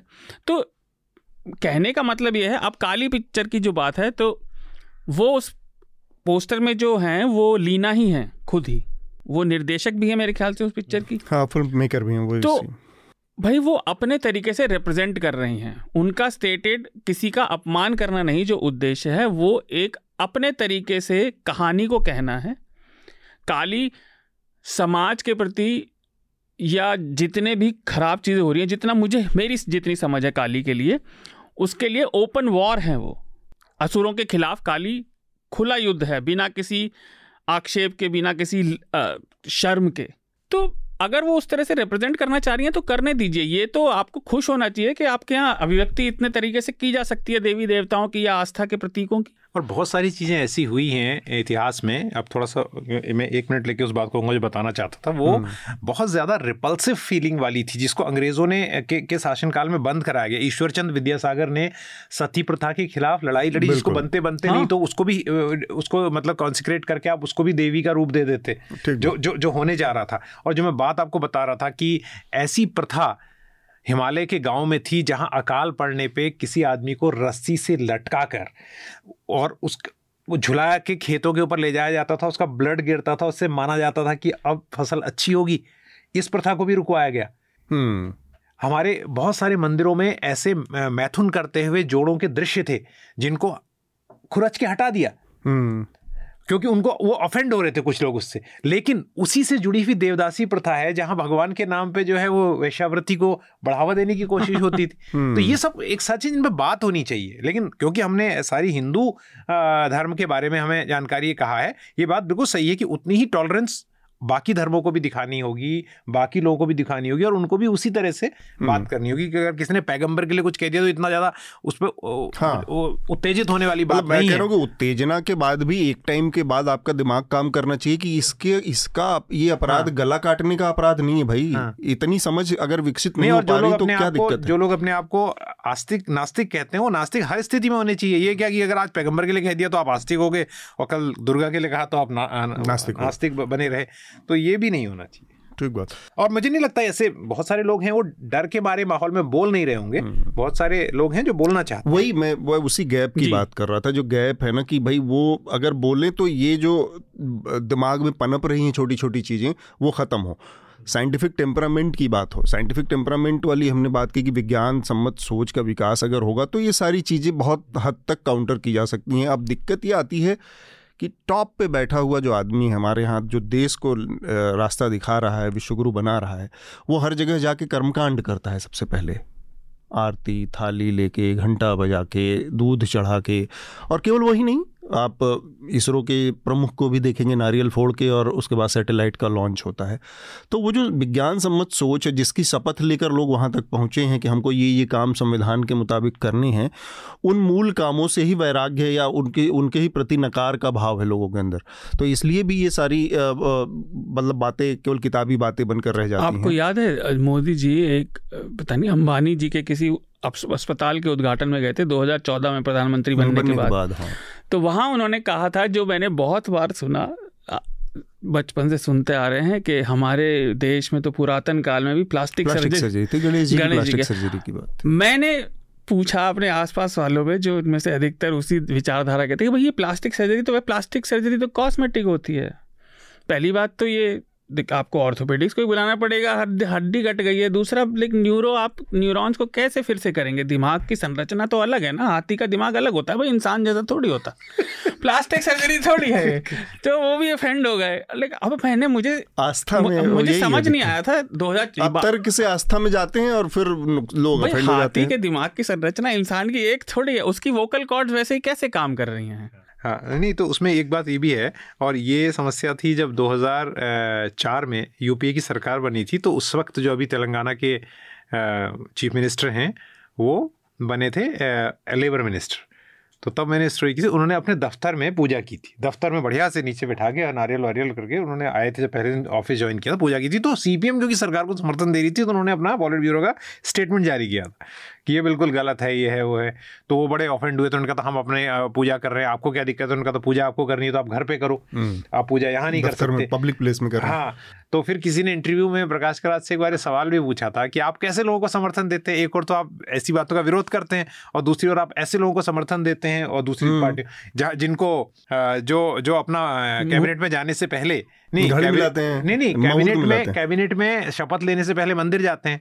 तो नहीं, तो इस तरह की बात हुई थी। तो उन्होंने कहा था मैं क्या कर सकता हूँ, यहाँ पर तो आधे से ज्यादा कैबिनेट जो है वो जाती है मंदिर। हाँ। तो वो हमारा वो नहीं है, हमारा ये है उद्देश्य कि हम चाह रहे ऑफिस में ना हो ये। तो इस तरह की बातों के लिए थोड़ा जगह होनी चाहिए। ठीक बात। हम मेरे ख्याल से काफ़ी विस्तार से इस विषय पर हमने बात की है। हमारा आखिरी विषय है जो कि हृदेश और शार्दुल दोनों के का बहुत प्रिय विषय है, पर्यावरण का मसला है। और उस पर मैं चाहूँगा कि पूर्वोत्तर में जो हालात हैं उस पर अगर हृदेश थोड़ा सा हमें जानकारी दें, और इस पर हम इसके और कुछ पहलुओं पर भी अगर रोशनी डाल पाएँ कि मणिपुर में एक फ्लैश फ्लड की सिचुएशन हुई जिसमें पचास के आसपास लोगों की मरे मृत्यु हुई। इसके अलावा असम के कई ज़िले, मतलब मेरे ख्याल से पैंतीस में तैंतीस ज़िले बाढ़ की चपेट में थे, सारे ज़िले। और सिलचर की तो हालत ये रही कि अस्सी परसेंट ज़्यादा हिस्सा हफ्तों डूबा रहा पानी में। तो लोगों की मतलब स्थिति की आप कल्पना कर सकते हैं, खाने की, पानी की, पेयजल सबसे बड़ी दिक्कत हो जाती है जब चारों तरफ पानी होता है। तो ऐसी स्थिति में इन तमाम चीज़ों को देखते हुए और जो मणिपुर के हालात हैं उस पर अभी क्या ताज़ा स्थिति है? देखिए, अभी एक तो स्थिति यह है कि वहाँ पानी उतरना कई इलाकों में शुरू हुआ था, स्थिति पहले से बेहतर है। लेकिन जब इतने बुरी, हर साल की ये बात है, हर साल जो है असम के लिए ये वक्त बहुत कठिन होता है। लेकिन अब क्या स्थिति हो गई, अब ये समस्या थोड़ा जल्दी आने लगी है और बहुत इरेटिक और अनप्रडिक्टेबल वेदर हो गया है।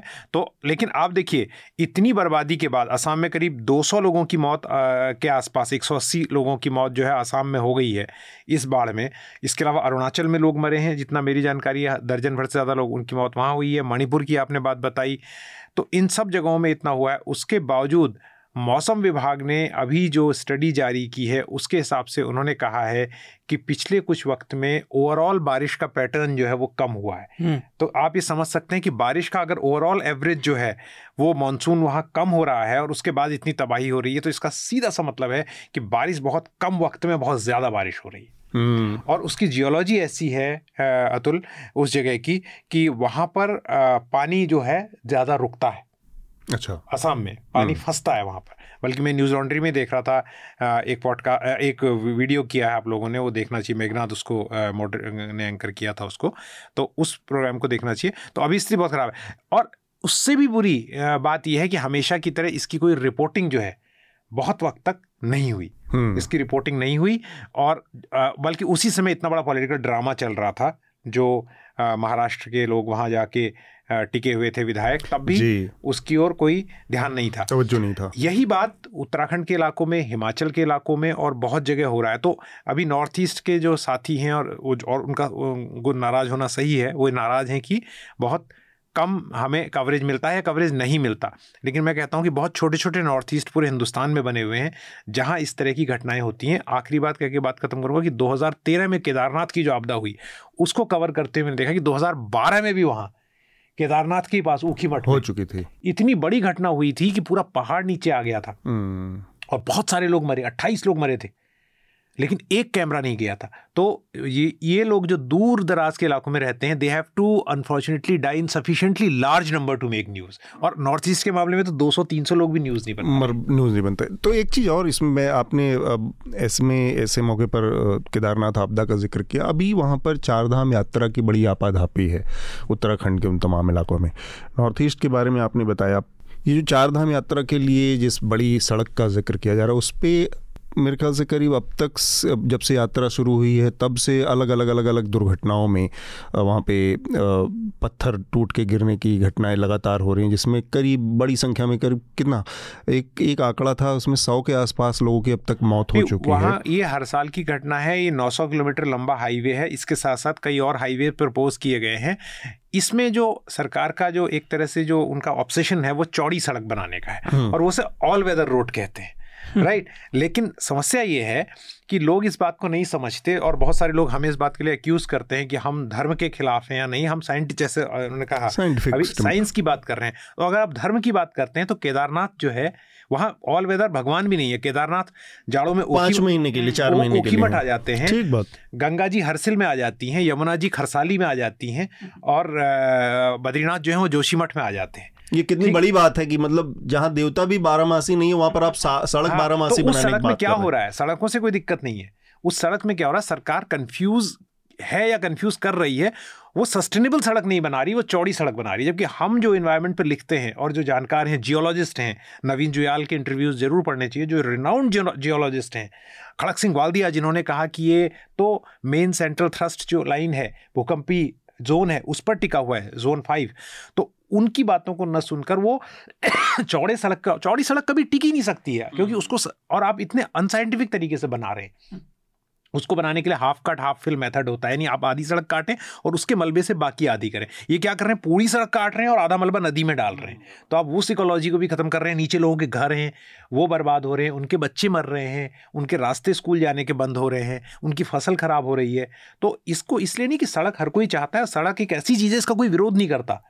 ये सबसे बड़ी चीज़ है। इस पर मैं आपको आर्टिकल भेजूंगा। एस पी सिंह जो भगोड़ा यूनिवर्सिटी में वाइस चांसलर रहे, उन्होंने लिखा है और बहुत अच्छा आर्टिकल लिखा, खुद बायोलॉजिस्ट। सड़क का कोई विरोध नहीं करता, तो सरकार को पहला समर्थक आपने देखा आज तक कोई सड़क के विरोध में खड़ा हो गया? सड़क का कुछ ही लोग विरोध करते हैं और इसलिए कह रहे हैं कि आप बहुत अनसस्टेनेबल बना रहे हैं। तो वो समस्या जो है उत्तराखंड और हिमाचल दोनों जगह हो। शार्दुल, सॉरी मैंने ज़्यादा वक्त ले लिया। नहीं नहीं, पॉडकास्ट पे सॉरी का क्या, पॉडकास्ट है इसलिए कोई मतलब नहीं। देखिए, हृदेश ने अधिकतर बातें बता दी। मैं खबरों से रिलेटेड एक बात कहूँगा। खबरें इसलिए नहीं आती क्योंकि पहली बात एडमिनिस्ट्रेशन, और कई बार ये कोई ऐसा क्रिटिसिज्म नहीं, केवल एक ऑब्जर्वेशन है कि एडिटोरियल और जो लॉ जो रूल्स हैं एडिटोरियल के, उन पे कई बार ये खबरें खरी नहीं उतरती क्योंकि आपको एज सच कोई एक फ्लैश इंसिडेंट नहीं मिलता जिसके बारे में आप बता पाएँ। ये एक सतत होने वाली प्रक्रिया है, जलवायु परिवर्तन, पर्यावरण से जुड़ी हुई। आप देखिए बिहार, असम की बाढ़ हर साल की है, हर साल हम भी बात कर रहे हैं। पिछले कई वर्षों से हमने कैनल सेना प्रोजेक्ट भी किया था, लेकिन उसके कारण क्या हैं और उस पर सतत काम नहीं हो रहा, उस पर रिपोर्टिंग बड़ी मुश्किल है। उस पर काम अगर प्रशासन करना चाहे तो कर सकता है स्टडी करा के, लेकिन रिपोर्टिंग उसकी इतनी ज़्यादा नहीं हो पाएगी क्योंकि पहली बात रिपोर्टर हर जगह पहुंच भी नहीं पाएगा। परिस्थिति ऐसी बन जाती है। जो हृदेश जी ने बात बताई उस पर एक बात मैं और जोड़ूंगा, जो ये मलबा नीचे आता है ये नदियों के रास्ते भी बदल रहा है, ये एक बड़ी परेशानी है। और जो भी पहाड़ में थोड़े दिन भी रहा है वो आपको बता देगा कि नदी के रास्ते में आप आप अगर रहेंगे ज़्यादा दिन आप रह नहीं पाएंगे। वो जिस दिन उसका मन करेगा वो आपको आपके सबको बहा कर ले जाएगी। ये जो मैदान की तरह के घर बन रहे हैं सारे पहाड़ों में, वो सस्टेनेबल नहीं है। सिर्फ उत्तराखंड में या हिमाचल में ही नहीं, नॉर्थ ईस्ट में भी। और ये सारा पहाड़ अगर हम जियोलॉजिकली देखें, जियोलॉजी है क्या, ले तो धरती की परतों की पढ़ाई, वो एक के बाद एक प्रेशर से बनती है। और अगर अब प्रशासन में सारे डिसीजन अगर आई ए एस लोग लेंगे तो जियोलॉजिस्ट की आपको ज़रूरत क्या है, वो रिपोर्ट एक के बाद एक खारिज हो जाती हैं। ये अलग अलग सब्जेक्ट हैं और मैं पर्सनली बहुत आहत भी रहता हूँ क्योंकि ये हम सबको पे करना पड़ेगा। हम्म हमने उस दिन बात की थी, इस देख हम में से काफ़ी लोग जिंदा होंगे हमारे साथ के जब बांग्लादेश पूरा डूब जाएगा अगर ऐसी चलता रहा तो। अभी डब्ल्यू एच ओ से क्लाइमेट की, यूएन क्लाइमेट काउंसिल की रिपोर्ट है कि हम उसे डेढ़ डिग्री के नीचे बचाना चाह रहे थे, लेकिन अब w, जैसे हम डब्ल्यू एम ओ की तो हम उसे बचाना चाह रहे थे तो अब वो थ्री पॉइंट टू कह रहे हैं कि अगर हम ऐसे चलते रहे तो हम तो सोच रहे थे कि जो ग्लोबल टेम्परेचर एवरेज इंक्रीज है वो डेढ़ डिग्री सेंटीग्रेड तक रुक जाए, वो इस समय लग रहा है कि जैसा काम पिछले पेरिस अकॉर्ड के बाद हुआ थ्री पॉइंट टू बढ़ जाएगा। थ्री पॉइंट टू का मतलब है कि आपका जीवन बिल्कुल बदल जाएगा, इसमें ये खाने पीने को भी नहीं बचेगा। जो डेढ़ डिग्री का है, जो वर्ल्ड मेट्रोलॉजिकल ऑर्गेनाइजेशन की रिपोर्ट है वो ये कहती है कि डेढ़ डिग्री का बैरियर हम अगले, पहले बात चल रही थी इक्कीस सौ साल सौ साल में तोड़ेंगे, लेकिन वो अगले पाँच साल में कभी भी टूट सकता हाँ। है, उसके बाद फिर नीचे आ जाएगा, लेकिन it will touch one point five. और इसमें एक बात बड़ी अच्छी इन्होंने याद दिलाई कि डेढ़ डिग्री और दो डिग्री का अंतर और दो डिग्री और ढाई डिग्री का अंतर और ढाई से और तीन डिग्री का अंतर ये समानुपातिक नहीं है हाँ। ये एक्सपोनेंशियल है, यानी डेढ़ से दो में जितना विनाशलीला में अंतर होगा, दो से ढाई डिग्री के उससे ज़्यादा उससे कई गुना ज़्यादा, सौ गुना ज़्यादा का अंतर होगा।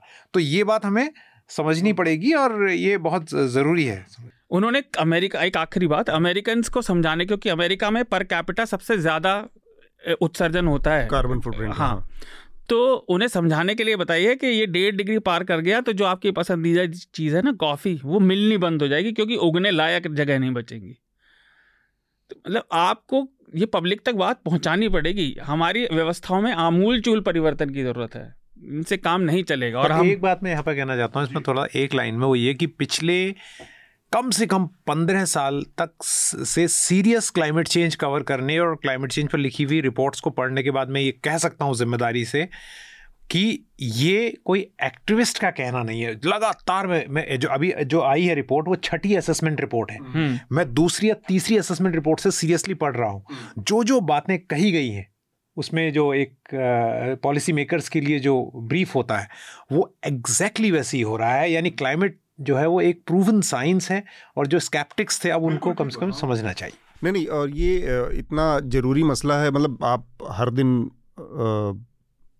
कम्युनलिज्म पे, धर्म की, इन तमाम बहसों में छोड़े घिरे पड़े हैं, लेकिन इतना बड़ा एक खतरा है और सबके लिए, मतलब सब उस, उसमें कोई भेदभाव नहीं है कि किस धर्म को छोड़ेगा और किस धर्म को, को करेगा। उस पर कोई न तो राजनीतिक वर्ग में उतनी बड़ी चेतना है, मतलब आ, मुझे तो लगता है कि अलग अलग तरह की जगहों पे अलग अलग तरह के स्टैंडर्ड भी होते हैं कि जब आप इस तरह के सम्मेलनों में जाते हैं वहाँ पर तो कुछ और भाषा होती है, पेरिस अकॉर्ड में कुछ और भाषा होती है, यूरोप में कुछ और, अमेरिका में कुछ और, इंडिया में आके पॉलिसी कुछ और हो जाती है। अभी हमारे यहाँ एक रिपोर्ट आई है अंग्रेज़ी में, मैं वो रिकमेंड करने वाला हूँ, एनवायरनमेंट से रिलेटेड, कि सरकार जो वनाधिकार कानून है उसमें एकदम एक आमूल चूल कोई एक नया क्लॉज उसमें डाल रहे, नए उसमें रूल्स में तब्दीली ला रही है। और वो डेंस हजारों हजार साल से जहाँ पर केवल जंगल थे और कुछ नहीं था, जंगल और जंगल के ऊपर पलने वाले जीव जंतु थे, उनको बिना किसी नए कानून के, बिना किसी रोक टोक के उनकी सफाई करने का अधिकार देने वाली है कॉरपोरेशन, बड़ी कंपनियों को। तो इस तरह के बदलाव आप कर रहे हैं कि ज़मीनें, जंगल ख़त्म हो जाएंगे।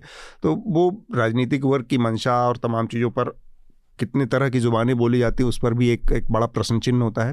हम अपने अगले राउंड की, जो कि हमारा आखिरी आखिरी चरण है, रिकमेंडेशन की प्रक्रिया, उस पर जाएंगे। सबसे पहले मैं चाहूँगा कि शार्दुल, आप हमारे श्रोताओं को, शार्दुल से आप सवाल पूछें, उससे पहले मैं रोक के मैं एक सवाल शार्दुल से पूछना चाहता हूँ। शार्दुल, मैंने भी देखा नहीं है लेकिन आपका एक पॉडकास्ट है तीन पार्ट में, मैं उसकी कोई रिकमेंडेशन लोगों को नहीं कर रहा हूँ, मैंने खुद नहीं देखा, लेकिन आप क्या मुझे तीस चालीस सेकेंड में बता सकते हैं वो किस बारे में है? क्योंकि आपकी आवाज़ भी मुझे इसके शुरुआत में सुनाई दी थी और ये तो मैं सुन नहीं पाया। उसके बाद हम रिकमेंडेशन पे। देखिए, हमने एक L T A news laundry का एक सेगमेंट है, लेट्स टॉक अबाउट, जिसमें हम हर विषय, किसी एक विषय को चुनकर उस पर डीप डाइव करते हैं, मल्टीपल एपिसोड्स। तो ये राष्ट्रीय स्वयंसेवक संघ पर बनाया है और अभिनंदन और मैं उसे को होस्ट कर रहे हैं, मैंने वो लिखा भी है, तो उसे सुनिए। संघ के बारे में साहित्य पढ़ने से उसकी जानकारी नहीं मिलती, क्योंकि आप कितना भी पढ़ लें तो वो काम कैसे करता है ये समझ नहीं आता, इसलिए हमने बनाया, क्योंकि मैंने काफ़ी लंबा समय संग परिवार में बिताया है, इसलिए मुझे जानकारी थी। तो सिने उसका अभी एक एपिसोड रिलीज हुआ है, अगले हफ्ते एक ही आया है, तो मैं बहुत पीछे नहीं हूँ। अगले हफ्ते मंगलवार को दूसरा आएगा और उससे अगले हफ्ते तीसरा आएगा। तो ये पेवॉल पे है या सब? ये पेवॉल पर है। इसके लिए आपको सब्सक्रिप्शन लेना पड़ेगा न्यूज लॉन्ड्री का। और ये लेट्स लेट्स टॉक अबाउट करके एक हमारी सीरीज़ है, काफ़ी पॉपुलर सीरीज़ है पॉडकास्ट की, जिसमें एक ही विषय के ऊपर बहुत गहराई से, बहुत विस्तार से बातचीत है और उसके हर पहलू पर नज़र फहराई जाती है। तो आर एस एस से जुड़ा ये पॉडकास्ट हमारे जो भी सब्सक्राइबर्स हैं और जो लोग सब्सक्राइबर नहीं हैं और सुनना चाहते हैं तो वो भी सुन सकते हैं। एक बात मैं इसके लिए कहना चाहूँगा कि उसको आप जज करने से पहले सुने ज़रूर, क्योंकि ओपिनियन इतने सारे थे कि हमने लगभग सारे ओपिनियन उसमें से हटा दिए हैं। हमने तथ्यात्मक और जितना इतिहास के साथ कैसे कैसे चीज़ें आई जो उनके अपने साहित्य में और प्रमाणिक साहित्य में लिखी हुई है, उन्हीं को लेकर बनाई है। हमने लोगों से बात की है काफ़ी सारे। तो कृपया पहला एपिसोड घंटे भर का होगा लगभग, हर एपिसोड हर एपिसोड लगभग ऐसे घंटे का है। तो रिकमेंडेशन शार्दुल आपका? मेरे इस हफ्ते दो रिकमेंडेशन हैं। पहला, न्यूज़ लॉन्ड्री पर एक नया वीडियो शो आ रहा है कॉमेडियंस का, कॉमेडी की दुनिया से भी मेरे मित्र भी हैं उसमें, मुझे हमेशा बात करना भी उसके बारे में अच्छा लगता है। ये भी ठीक है, कुणाल कामरा और संजय रजौरा चीज़ों को डिस्कस करेंगे और हंसी बड़ी ज़रूरी है, महंगी भी हो गई है, और अगर हाथ से रस बना रहता है तो एक दूसरे का थोड़ा सा मजाक उड़ाने की भी आप पे क्षमता बनी रहे तो उससे वो सभी के लिए बेहतर रहता है। उससे एक फ़ायदा ये होता है कि जो आहत होने वाला आपका वो है वो थोड़ी कैपेसिटी बिल्डअप होती रहती है थोड़ा, नहीं तो बहुत जल्दी जल्दी आहत होने लगते हैं आप। जी। दूसरी एक डॉक्यूमेंट्री है वाइस पर कि हम स्कैंडिनेवियन कंट्रीज़ की, स्वीडन की बड़ी बात करते हैं, कितना अच्छे से चलाते हैं, लेकिन स्वीडन की जो वेस्ट है उससे चिले में क्या भयानक परिणाम हुए हैं। और उत्तरी चिली में, दक्षिणी अमेरिका का देश है चिली, उसमें कितने ज़्यादा लोगों की जानें गई और जो तबाही मची है स्वीडन की वेस्ट से। वाइस पर डॉक्यूमेंट्री आई है एक दो हफ्ते पहले ही, वो ज़रूर देखिए। वेस्ट से मुझे ध्यान आया, मैं अपनी रिकमेंडेशन बताने से पहले ये चीज़ कह दूं कि एक मोंगाबे पे बहुत अच्छी सीरीज़ की है उन्होंने, सॉलिड वेस्ट मैनेजमेंट पे। जो बात शार्दुल कह रहे हैं ये माइक्रो लेवल पर मैक्रो लेवल पर दोनों जगह है कि स्वीडन अपना वेस्ट जो है वो चेले भेज रहा है, राइट, और हम अपना वेस्ट जो है वो गरीब इलाकों में देश के भेज रहे हैं। तो उन्होंने बंदवाड़ी जो दिल्ली के पास जो लैंडफिल है उसको देख के किया है। तो वेस्ट ज़्यादा हम जनरेट करते हैं और फिर अपनी आंखों के सामने से हटा देते हैं। हाँ। तो उसमें एक सवाल है कि क्या वेस्ट अगर मैनेजमेंट वेस्ट जो आप वेस्ट जनरेट करते हैं वो आप ही की लोकेलिटी में अगर डंप किया जाए तो वेस्ट जनरेट करना आप कम करेंगे।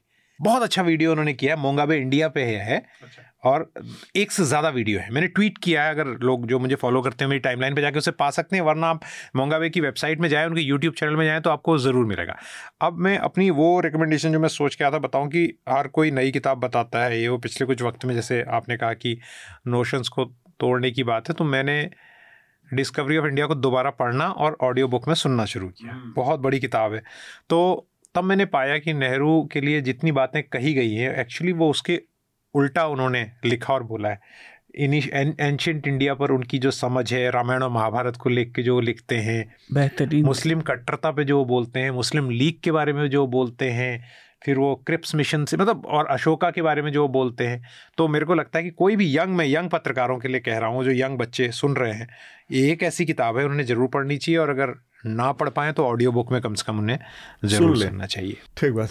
आ, मेरे दो रिकमेंडेशन हैं या तीन भी कह सकते हैं। एक तो जिसका मैंने जिक्र किया कि फॉरेस्ट कंजर्वेशन रूल्स जो चेंज कर रही है सरकार, उस पर न्यूज़ लॉन्ड्री पर रिपोर्ट है मुक्ता जोशी और नितिन सेठी की, तो ये मैं रिकमेंड करूँगा। दूसरा मेरा रिकमेंडेशन है, एक सोफ़ी झांग का जिक्र आया और हमने बात की ट्विटर की और उस पर, तो न्यूज़ लॉन्ड्री पर ही उनका इंटरव्यू है सोफ़ी झांग का जो कि चित्रांशु ने लिया है, आ, उसको पढ़ें। और तीसरा, आज के इंडियन एक्सप्रेस में ये ट्विटर वाले जो पूरे मसले पर आ, अपार गुप्ता का एक ऑपेड है और बहुत अच्छे तरीके से अपार ने उस पूरे मसले को समझाया है कि ये क्या आ, मुद्दा है और कैसे आ, इस पर चीज़ें आगे बढ़ी हैं, यहाँ तक कैसे पहुँची हैं और उसमें क्या क्या चीज़ें इन्वॉल्व हैं, बतौर नागरिक के, बतौर सरकार के, सबकी स्थितियां क्या हैं उस पूरे मसले में। अपार सुप्रीम कोर्ट में अधिवक्ता हैं, आधार का जो पूरा मसला रहा है, इंटरनेट फ्रीडम फाउंडेशन के, तो काफ़ी अच्छे तरीके से उन्होंने इस मसले पर आ, को समझाया है। तो ये वो लेख में इंडियन एक्सप्रेस में आज एक एक्सप्लेनर भी है, मुझे लगता है कि उनके इसी मुद्दे पर इसी मुद्दे पर ट्विटर वाले मुद्दे पर, क्योंकि कई लॉज का ही मामला है तो उसको भी समझना चाहिए। और ये बहुत अच्छी बात है कुछ अखबारों की जो एक्सप्लेनर्स और इस तरह की खबरें लिखते हैं, जो इन्फॉर्मेशन काफ़ी लेवल बढ़ता है उससे लोगों का और पता चलता है, अवेयरनेस आती। हाँ, ताकि क्लैरिटी समझ में रहे कि भाई असल मुद्दा क्या है, वरना कई फिर ये सुनी सुनाई बातों पर परसेप्शन बना के और लोग जिरह करते हैं। इसके साथ ही हम अपनी आज की चर्चा को यहाँ पर रोकेंगे। चर्चा में शामिल होने के लिए शार्दुल और हृदेश, आप दोनों का बहुत बहुत शुक्रिया, धन्यवाद। न्यूज लॉन्ड्री के सभी पॉडकास्ट टिचर, आईट्यूज और दूसरे पॉडकास्ट प्लेटफॉर्म पे उपलब्ध हैं। खबरों को विज्ञापन के दबाव से आजाद रखें, न्यूज लॉन्ड्री को सब्सक्राइब करें।